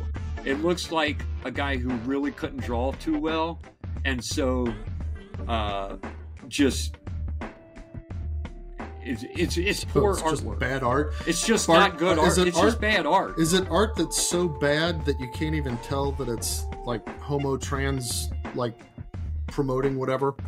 I I couldn't quite tell. I think like when you have an eyeball on your hand, I think that means something. Really? And I never heard of I, I I can't quite I'm- tell. Did you say an eyeball on your gay. hand? Yeah. Okay. Doesn't that mean something? I have no idea. I've, I've never heard of that or seen that. Okay, I didn't know that it was. I I can't look at it and tell that it's transgender, but I I I'm just saying that this looks like something a three year old painted. This looks like third grader art artwork. Mm-hmm. That's what it looks like to me. This is. Hey, mommy, look what I did. Oh, let's hang it on the fridge. Maybe it is. And to me, that's what Van Gogh looks like. But I don't think I don't Van Gogh looks like that. I, I don't okay. get it. All right. Uh, But the, the thing is, the, I think the bigger story though is that this. So it's intended to be a pro homo, pro trans, whatever, and it's Yes. in near the altar it's at a Catholic, church, church. near the altar. Yeah. and by the altar is where the tabernacle is the the body blood the, you know the real presence body blood soul and divinity of our lord is right there Why hasn't this pastor been fired in Layside? why hasn't the pastor been fired and why isn't he afraid that god's gonna like rain thunder down on this church like sodom Because they're no longer afraid of God because most of them don't they believe don't in God. believe in god anymore priests don't believe in god but they should at believe least in god believe in the bishop. bishops don't believe in god anymore I know, but priests should believe in the bishops, and the bishops should at least believe that hey, I, I I've got a following here. I got people who, Who don't like this yeah. stuff in my church, but they don't I even care about Maybe that New anymore. Yorkers don't I, believe I guess they're anymore. getting so much money from the state that they don't care if they lose followers. That could be. I Um, mean, it's like you could have like dioceses that are like completely devoid of congregants. Yeah. Nobody gives money, and yet they thrive because of money from the state. Yeah. I, I mean that's I think that's why they were so willing to shut down all the churches in America. Because they didn't care. Just they shut them all need it. down. Yeah. We- We don't need followers. We got money from the state. Tucker Carlson is going to be relaunching his show directly to Twitter. Okay. Um, I don't. I mean, What does it- mean? kind Wait, Twi- is Twitter a, a streaming distribution thing now? Yeah, yeah. You can use Twitter to stream, I did not know that. But I, like we're not even on I Twitter. know. So We're I, not on I mean, Twitter. I never go to Twitter anymore. I wonder if I we even, should be doing I don't that. even know if my. But we wouldn't stream. We No. would just put the video on there. yeah. Maybe I should look into this.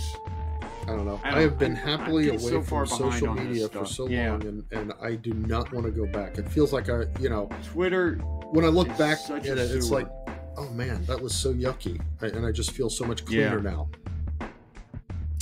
Well, anyway, that's where Tucker Carlson's going to be broadcasting from, and I, I don't know. I we'll see what happens. Mhm. I would say he's got one chance to do this right. Yeah. I hope he does it right. I hope he does it well. By the way, everybody, You know, like when Bill O'Reilly lost his job, hmm he didn't do anything after. He didn't do it right anyway. right. yeah, Uh, you got to have a team for he- that to do it right. yeah, yeah. And I don't know if Tucker So, Carlson took some people with him from Fox, or he found his own new people, or what. But you've got to have a team. I should hope so. Yeah. By the way, everybody, that last our our lost episode, we actually talked about a lot of that stuff in depth, but yeah. somehow Yeah. it got all messed up the the video and audio and Yeah. stuff. So So Pope Francis hosted a Coptic, hosted the patriarch of the Coptic uh, uh, Orthodox Church. okay, so Coptic is one of those who is not in union with Rome. Is that correct? He is not in union with Rome. Mhm. Uh, they broke away in like the 400s over the question of Jesus having two natures. Okay. Um, Do they still uh, follow the heresy?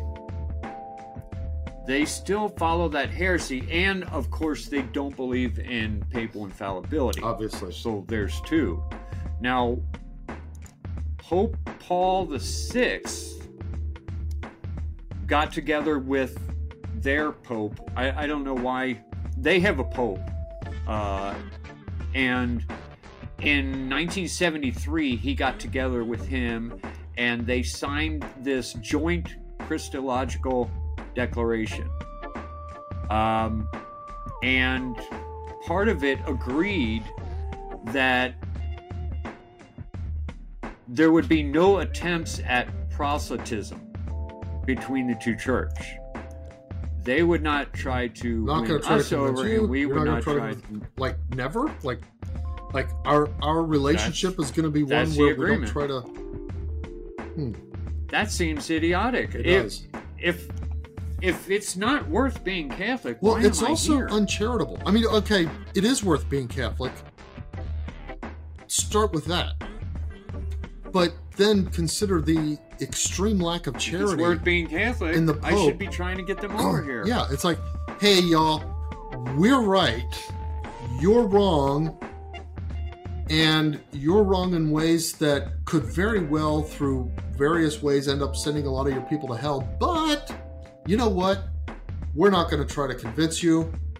You just go ahead, keep being wrong, and we'll be good. Imagine if we're that's that's the all- the charitable. That's the lack of charity being shown by this pope. Yeah. What if we were all drinking water out of the same pond? hmm But here on our side of the pond, we found this uh, water purifier. And it's like it started a fight, and we agreed we won't try to get them to use our water pur- purifier, and they won't Try to try get to get us us to, not to, to drink the their water. nasty water. That seems really mean. Yeah. Yeah. Yeah, it's it's like My gosh, what is this dog's problem? Uh, right, well, something outside, I'm sure.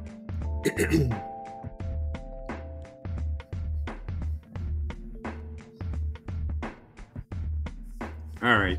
Uh, anyway, I did. I did, and then Pope Francis, of course, reiterated this and uh, allowed this Coptic Pope to uh, offer a liturgy in Saint John Lateran's Ooh, Basilica, yeah, that's bad. which is like Maybe not as bad as the I mean, Anglicans, 'cause but it's still bad. Yeah. yeah, yeah, it's bad. Yeah. By the way, everybody, the, the specific heresy is called monophysitism. Um, the heresy that Jesus only has one nature. We know that he has two natures: a divine nature, which uh, is his essentially, and a human nature, which is assumed. See, part of the agreement. Uh, let's see if I can find this. Oh, shoot. Part of the agreement that we signed, the Catholic Church, Pope Paul VI, and then uh, and the Coptic Pope. Part of that agreement says, "We confess that our Lord and God and Savior and King of us all, Jesus Christ, is perfect God with respect to his divinity, perfect man with his respect to his humanity. In him, his divinity is united with his humanity in a real perfect union without mingling, without commixtion, without confusion, without alteration, without division, without separation. His divinity did not separate from his humanity for an instant, not for the twinkling of an eye. So it, it sounds like we're trying to like, I don't know, join the two together into one. We're trying to drop the But- word that describes that, which is natures. Yeah. So I, I mean, yeah, we're we're always trying to you know give them, but it, and yet that was in '73, and they're still not Catholic now. So Yeah. what the hell was it for? What? Yeah. Why, why are we bothering? Let's. Planned Parenthood is now giving transgender drugs to tens of thousands of people. according to LifeSite News. Um, they're offering. I just lost Danny. Let's see what happens here. No, it was a nose blow. Okay. Uh, okay, so yeah, they're giving hormone drugs to 35,000 people in 2021. And I guess it's more than that now. Maybe because some of these drugs I think have been outlawed. Oh, Uh, and they're doing this in 31 states as of 2020. you know, I wonder, even in states where abortion has become illegal, I wonder if Planned Parenthood, because because drugs are I think maybe this will be their new expensive. This business is model. yeah, that's what I'm thinking. I mean, they they made so much money on abortions, um, and I wonder if this is going to be their way of s- surviving and staying in business, especially as abortions become illegal in more states. Yeah, and this is, um, I guess, almost every bit as destructive as abortion. Uh, they're they're not killing people, but they're taking kids and destroying their sexuality They're, uh, I mean, it's it's not their mental health. it's not It's- the the same as the sin of murder of murdering an unborn child. But they're killing future people by doing it because you know those people who go through this are not going to be having children. Yeah, it's terrible. Uh, let's see. Trudeau liberals approved the proposal to censor news using anonymous sources. So when a news source uses an anonymous source, if CBS says uh, we got this from one of our anonymous sources, I guess that's what's going to be censored. But I still don't know how this is going to work. Are they going to keep uh are they going to ban like Twitter? Maybe it's just for like Mm. local printed news. Maybe. But not only that, they're giving a bunch of money to provide additional public funds to support advertisement free news and information reporting by Canadian media through an arm's length nonpartisan mechanism. Uh, no, will not be nonpartisan nonpartisan. always means liberal. It doesn't mean yeah. There's there's no such thing as nonpartisan. If it's government funded, it's liberal, it's leftist, and it's going to be uh, biased, and and that's you know they're going to be promoting the government agenda. Yeah. Uh, Pope Francis belittles the devotion to the Latin Mass as a nostalgic disease during a Jesuit meeting. What a what a bad guy. He really is. I, you know, bad tell me this: He's- how's this he's really nostalgic just for evil, these young people? Yeah, I mean, these young people don't have a nostalgia. They never knew it. What they've Most of the is people it's like, who know the remember the Latin Mass aren't going to it. yeah, I mean, that's it's not the boomers who are going to the Latin Mass. Mhm. It's it's Gen it's Zers Gen Xers and Gen Zers. yeah, I mean, it- it- it's like- Nostalgia? Give me a break. he wishes. stating that the incredible the incredible support for restorationism is a nostalgic disease.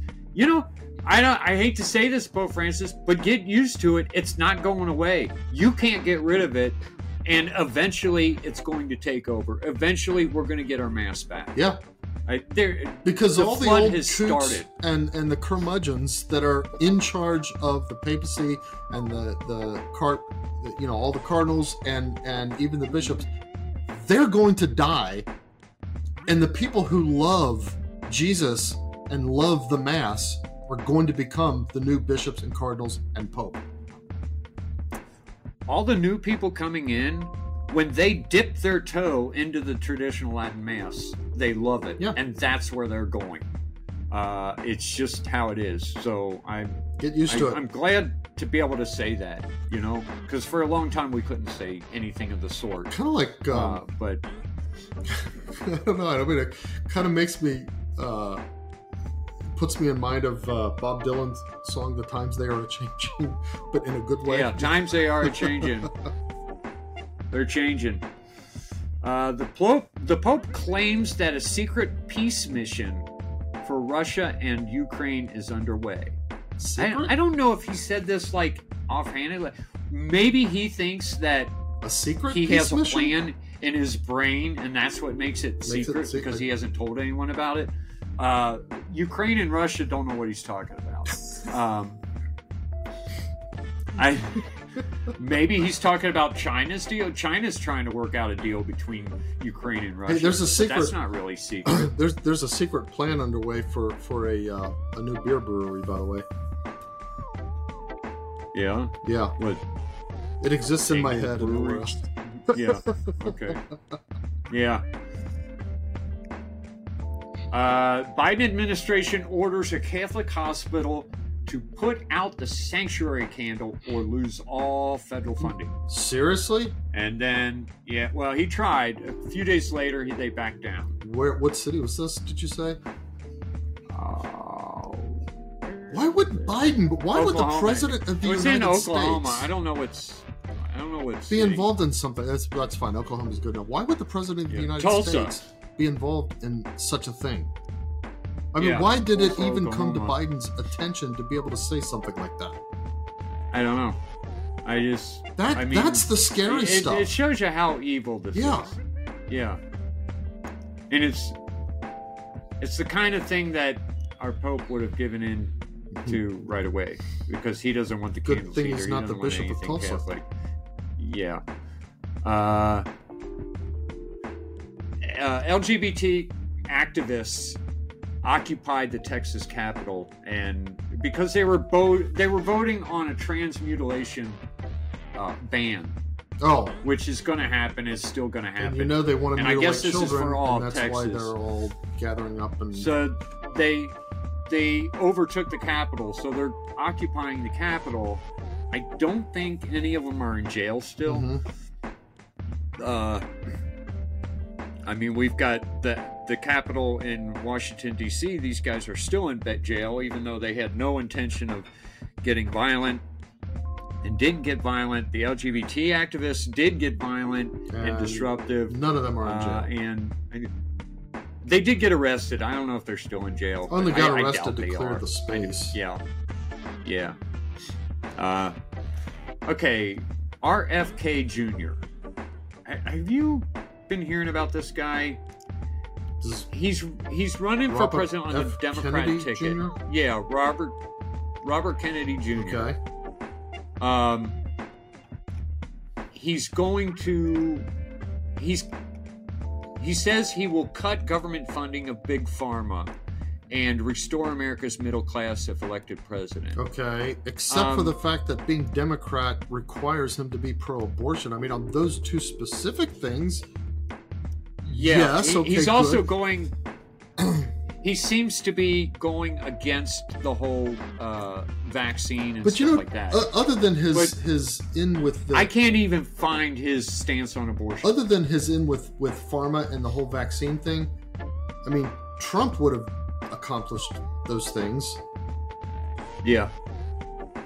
Well, I don't know because Trump kind Well, of. Trump would have accomplished the you know? middle class part, not not the pharma Yeah. part. I think. Um, but I, I, I, I really think Trump was fooled. I don't. Maybe I'm wrong. I don't know. Well, I think I don't know was. at this point. I think he had a lot of people problem is telling that him very incorrect things. the problem is that he But won't he, he won't it. go back and say, "Hey, if I get back in again, I'm going to do things different this time." He doesn't even have to Yeah, say "mea he- culpa." Just, if I get back in, here's what I'm going to do different. Yeah, and he's not. He just No. keeps bragging about getting the Yeah, vaccine. that and the it's like fact that he does that makes me think, "Oh, come on, man, you you." I don't- It's like, I don't know what Are you say. really you that keep dumb? going on about it, Mhm. and you don't understand how many people are against you on this. and how much But I damage guess you a lot of it. they're acting like uh, Kennedy Jr. is going to be like half Republican, half Democrat. I don't know, Yeah, but I can't even find his stance on abortion, Uh, and I think because he knows. all Catholics, all Republicans, all conservatives.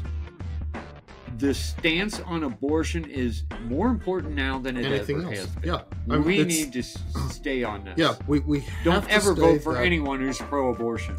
that yeah, pro-abortion has to mean absolute disqualification from the Catholic vote. That that's the only way to Yeah. run it at this point. Yeah. Okay, that's all my news. All right. Well, I have only a few things. First, Okay. this is kind of cool, and it's like one of those things that, even though it would be like, oh gosh, now I've got a bunch of crap I got to take care of, you almost kind of want it to happen to yourself. But I guess this meteor fell into, like, punched through the roof of a house and, like, Really? bounced around one of the bedrooms or something like that. Oh, okay. Let's see if we can't get a picture of this. Click on it. Hold on. Trying to arrange all my little. The thing Alright, is, this rock it, it says it's about four to six inches. That's That's how huge. did that not like create a crater? That's what I was going to say. Four to six inch meteorite, typically you're talking about like, I don't know, 25, 50 foot crater at least. Uh, it, it, it ought, to, it ought to have decimated the house. It- the house shouldn't be standing anymore. Is this So- little spot here? Is that where it hit? I'm, I don't know. Um, oh, you've got other pictures. I, I haven't looked at all the pictures. I'm thinking. Yeah. So there's this little dent in the floor that right next to it. That does not look like. I'm thinking this is not a meteorite. That's what I kind of. I, I mean, maybe like something that dislodged from an airplane or something like that. But I mean, meteors they burn up as they're coming in, and if they don't burn up, I mean, big giant ones burn up. I know. How did this little guy?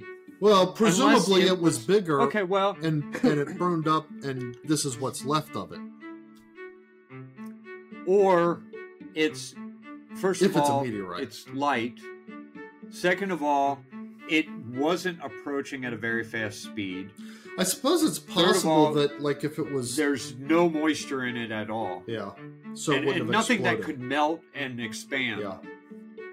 So if it was like approaching like at a at a slight angle, and and so like it kind of Yeah, kind of rotated its way in and, and so like it wasn't coming in at full meteorite speed but st- i don't know i don't know I've, But why didn't it hit the roof and go like that? I, it, well by the Yeah, time it weird. got there it would you know the trajectory would have changed as it got closer to the earth or even like something that say came in and hit a satellite and bounced off and started falling down to Earth. yeah that that could be that, that could be i mean it's I, I guess scientists ought to be able to to analyze it and find out a little bit about it. I hope who you know whoever house it came into gets to keep it. That would be dumb if Yeah, that would be dumb you if know they, they, don't. took it away but, from them. But Yeah, that's still kind of a cool thing. And if it's a real meteorite, then it's one of those things that I've always wished. You know, it's like I used to fantasize as a Right. kid of, a- of a meteorite like falling in our backyard or something. yeah. Of course, now that I found now that I realize what that would mean, it's like okay, I'm glad it didn't. But Dad found something at camp that we're pretty sure is a meteor. it's that that real metallic thing, right? I know what you mean. Yeah. yeah. It, it looks all pitted and stuff, and it's got it. We haven't taken to it a high To metal an content. expert. hmm Yeah. But you know, But I, I, I mean, what I think about that. How did that get all the way to the ground without creating a giant crater? yeah. Well, you don't know how old it is. I mean, Well, maybe it did. Yeah, Yeah, exactly. I don't know, but I mean, it might have hit. It I, might have I don't. because you know they say that the part of the world we're in now was once under you know a sea and that kind of stuff, and that's why you Right. see a lot of the you know the layers of rock and the different Yeah. animals and everything. It could have hit when it was a sea or whatever. I don't know. Right. But I I tried that that rock is so metallic seeming that I I took a rasp and and tried to file shavings off of it, but nothing nothing filed off of it. So I, I Really? know. Yeah. Jeez. All right. So you remember the the other week I I did that repeat story about the deep sea fish, the angler. Yeah. Okay, so this is a different. I think it's another deep sea fish, but this is a new story. It it's got these weird. It, you know, it almost looks like a gar with with weird fangs.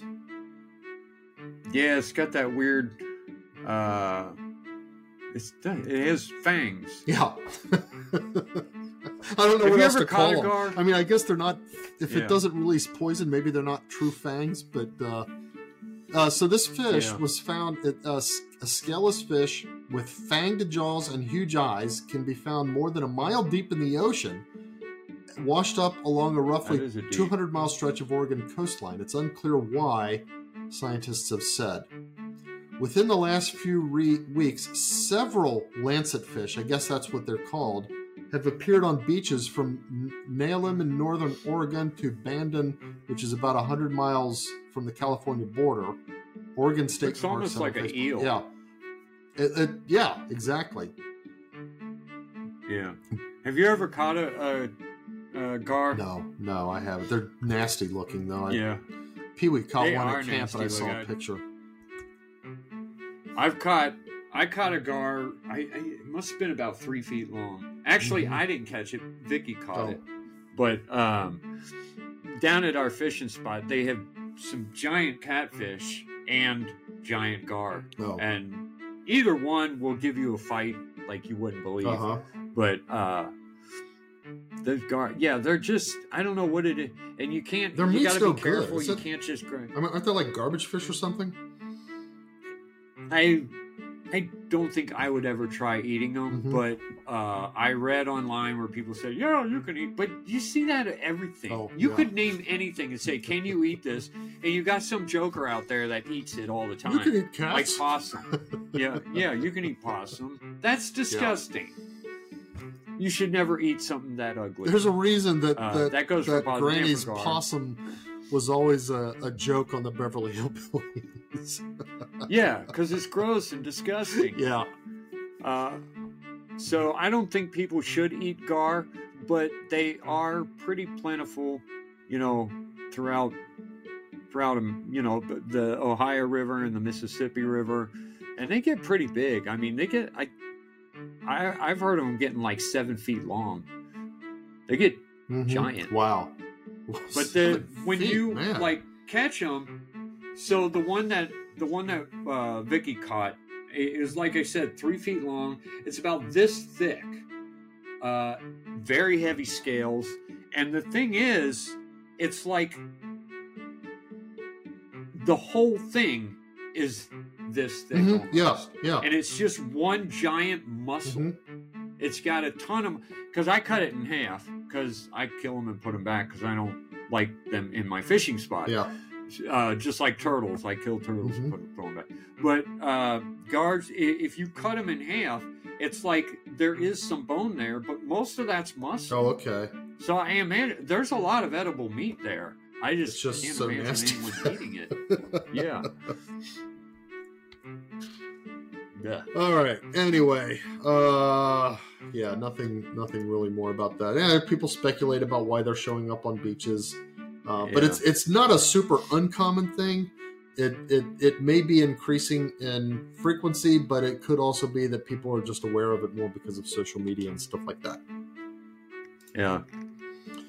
All right, and well, uh, another space news. Uh, maybe not quite a um, match made in heaven, but you could get a match made in space this past May fourth. Uh, oh, some someplace in Oh. Ohio was doing uh, Akron, Ohio, uh, Star Wars weddings. I guess the JP would uh, let you do uh, a Star Wars thing. You know, I don't know. May the fourth be May the with fourth you. be I with always you. That forget. was always yeah. I never. I think that's dumb anyway. watch Star Wars on May 4th. Me neither. I think it is. It would be kind of fun to say, "All right, we're going to watch Star Wars," and that'll be the night we do it. We all watch, you know, the trilogy or the pre pre trilogy. I don't know. Yeah, But uh, the real Star Wars. I don't know. Wow, a wedding. That okay? People are. The thing is that JP doesn't that look like It's- like um what's what's his name? That comedian Rick, Rick Jarvis or Ricky Jarvis or whatever. I, who are you saying? The- who, what are you talking about? JP. The Justice The- Justice of the Peace. The guy that's marrying them. I'm assuming that's is a that JP who that marriage. is? I'm assuming that's not a Catholic marriage or something. That that's probably just a Okay, Justice but it could be Peace. just some judge, any judge. okay judge. Yeah, The judge. Judge. It's Call just a a judge. judge. Hell, it could be a to captain. me a judge a is the ship same as a JP. Yeah. Okay. Anyway, Well, uh, I think he looks like like that comedian guy. That British I comedian don't know Rick Jarvis. the comedian you're talking about either. I don't know him. Okay, let me let me make sure I get his But- name right. You can look him up.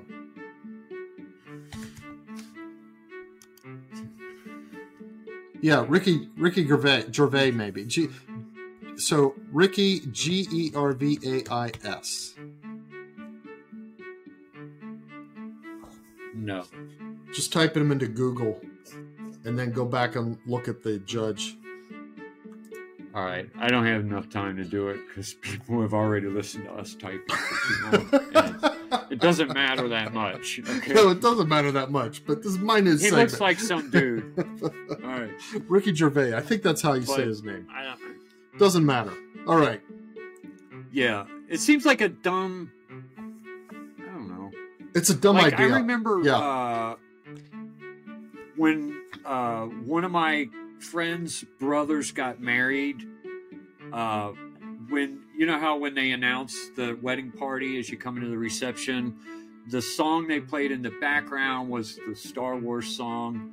oh my gosh. That's as far as you should get to a Was it a May 4th a Star wedding? Wars fan.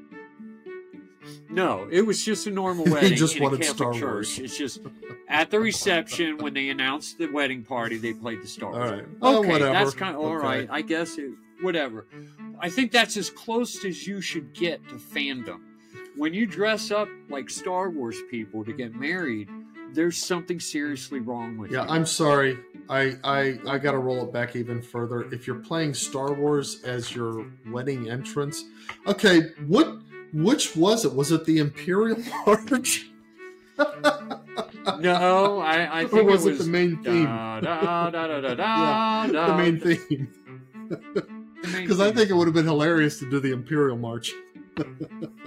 Dun, dun, dun. Especially right when the wife walks right. in. Dun, dun, In fact, that would be dun, what would be so dun, dun. funny. For the groom not to tell the bride that he's doing that. Yeah, yeah. She walks in and hears that, but she's not even a Star Wars fan, so she has no idea the joke that's being That's played right. on her. That would be good. I don't know. It- you know, uh, Taylor Marshall just did a uh, podcast about transhumanism and talked touched on this weird thing that's been happening lately, where people are getting into the these little universes, the Star Wars universe. Mhm. Which how many movies are there? Like twelve of them now. I lost Uh, track after the just. I, I know the six. Marvel Comics universe. I have no idea about DC Marvel Comics Comics. universe. Yeah, That's so stupid. yeah, it is. and then and now people are getting into anime universes. My kids watch anime, but I, you know what? I honestly Yeah, think my that son's my got kids. an anime tattooed on him. Really? That's weird. I was about to say. Your kids got my kids involved in. I anime. honestly Your think that my brought it to kids my have kids. a a like a healthy watch of anime. It's kind of like, oh yeah, it's fun. I don't think they get into the universe. It's just, oh yeah, it's a fun story. And it's cool because it's Japanese instead of American.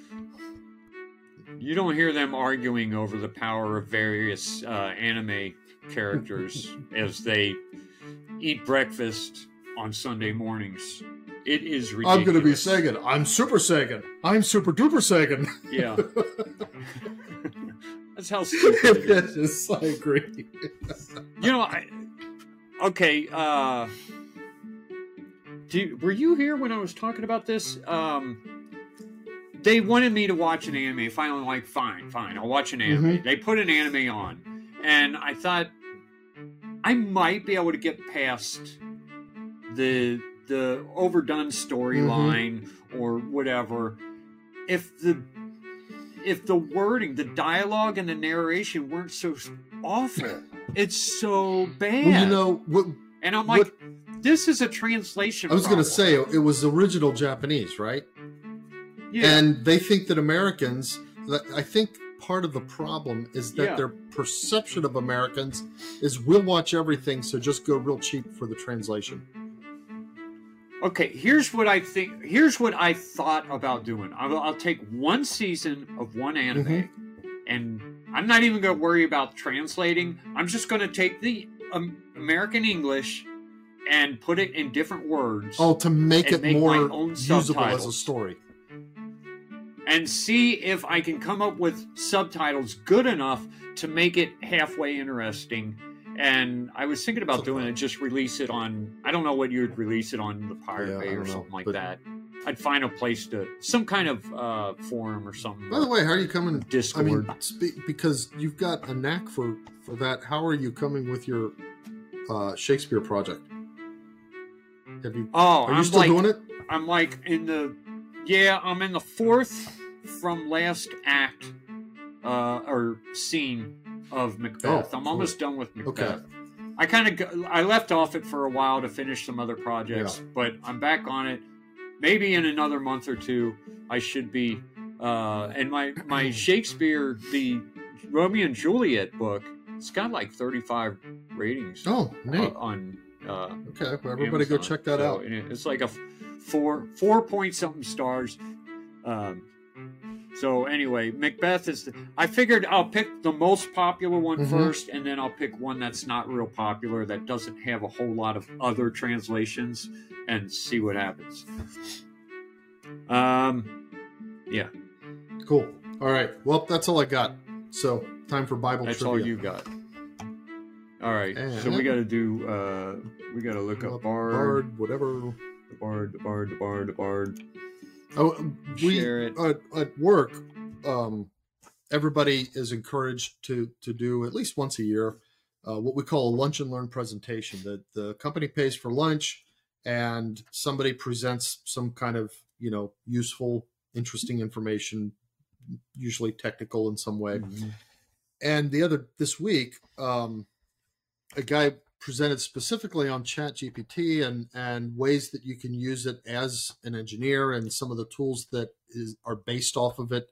Um, you can actually get it to write pretty reasonable code for you. Uh, or like if you have if you have a bunch of code, you can give it to it and say, "Hey, comment this code for me," or "Give me some unit tests for it," or something like that. And, and it's it's pretty you know reasonably good.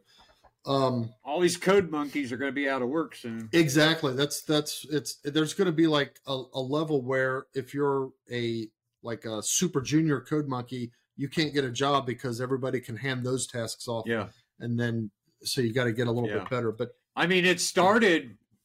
It started with handing it all to Indians, Mm-hmm. Yeah. and who would do it for cheaper. But now they don't even need the Indians. Right. So there's going to be 50 million uh, nerds running around who don't know how to work and trying to find something to do. well, it it it really solidified in my head, however, the the presentation um, that,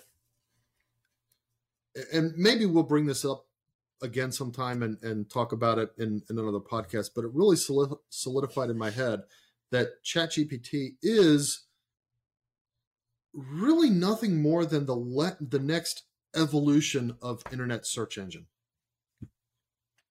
Yeah, That's really the, the right way to think about it. You know, uh, that's a, another thing that Taylor Marshall touched on in his transhuman podcast. Uh, he talked about AI. Now, here's the thing I don't think he quite understands What what, AI yeah. is. I mean, if you were going to give a simple definition, what do you think AI is? What would you say? Oh, gosh.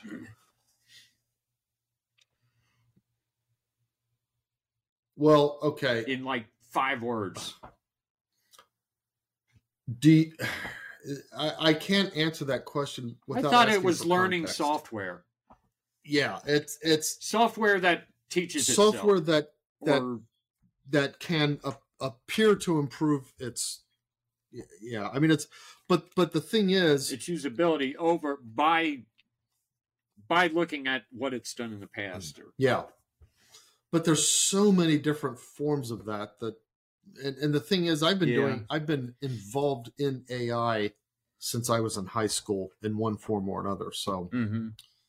it's it's hard for me to because if you say, well, what's AI? Okay. It's like, okay, do you want me to tell you what AI is essentially, or do you want me to tell you what the AI that everybody today's familiar with actually is? You see what I mean? yeah, see, that's, the that's thing. the a lot of people just think that it's it's software that seems to that mimics human. human, thought, behavior, but it's not it's like- really. That's not what it is. Yeah. So, So, I don't know. all right. Anyway, All right, what's our question? roll the dice. Comes up with number six, which is general, and the question is. This is funny because you brought up Taylor Marshall several times in this podcast. Oh, okay. What two things did Jesus compare us to?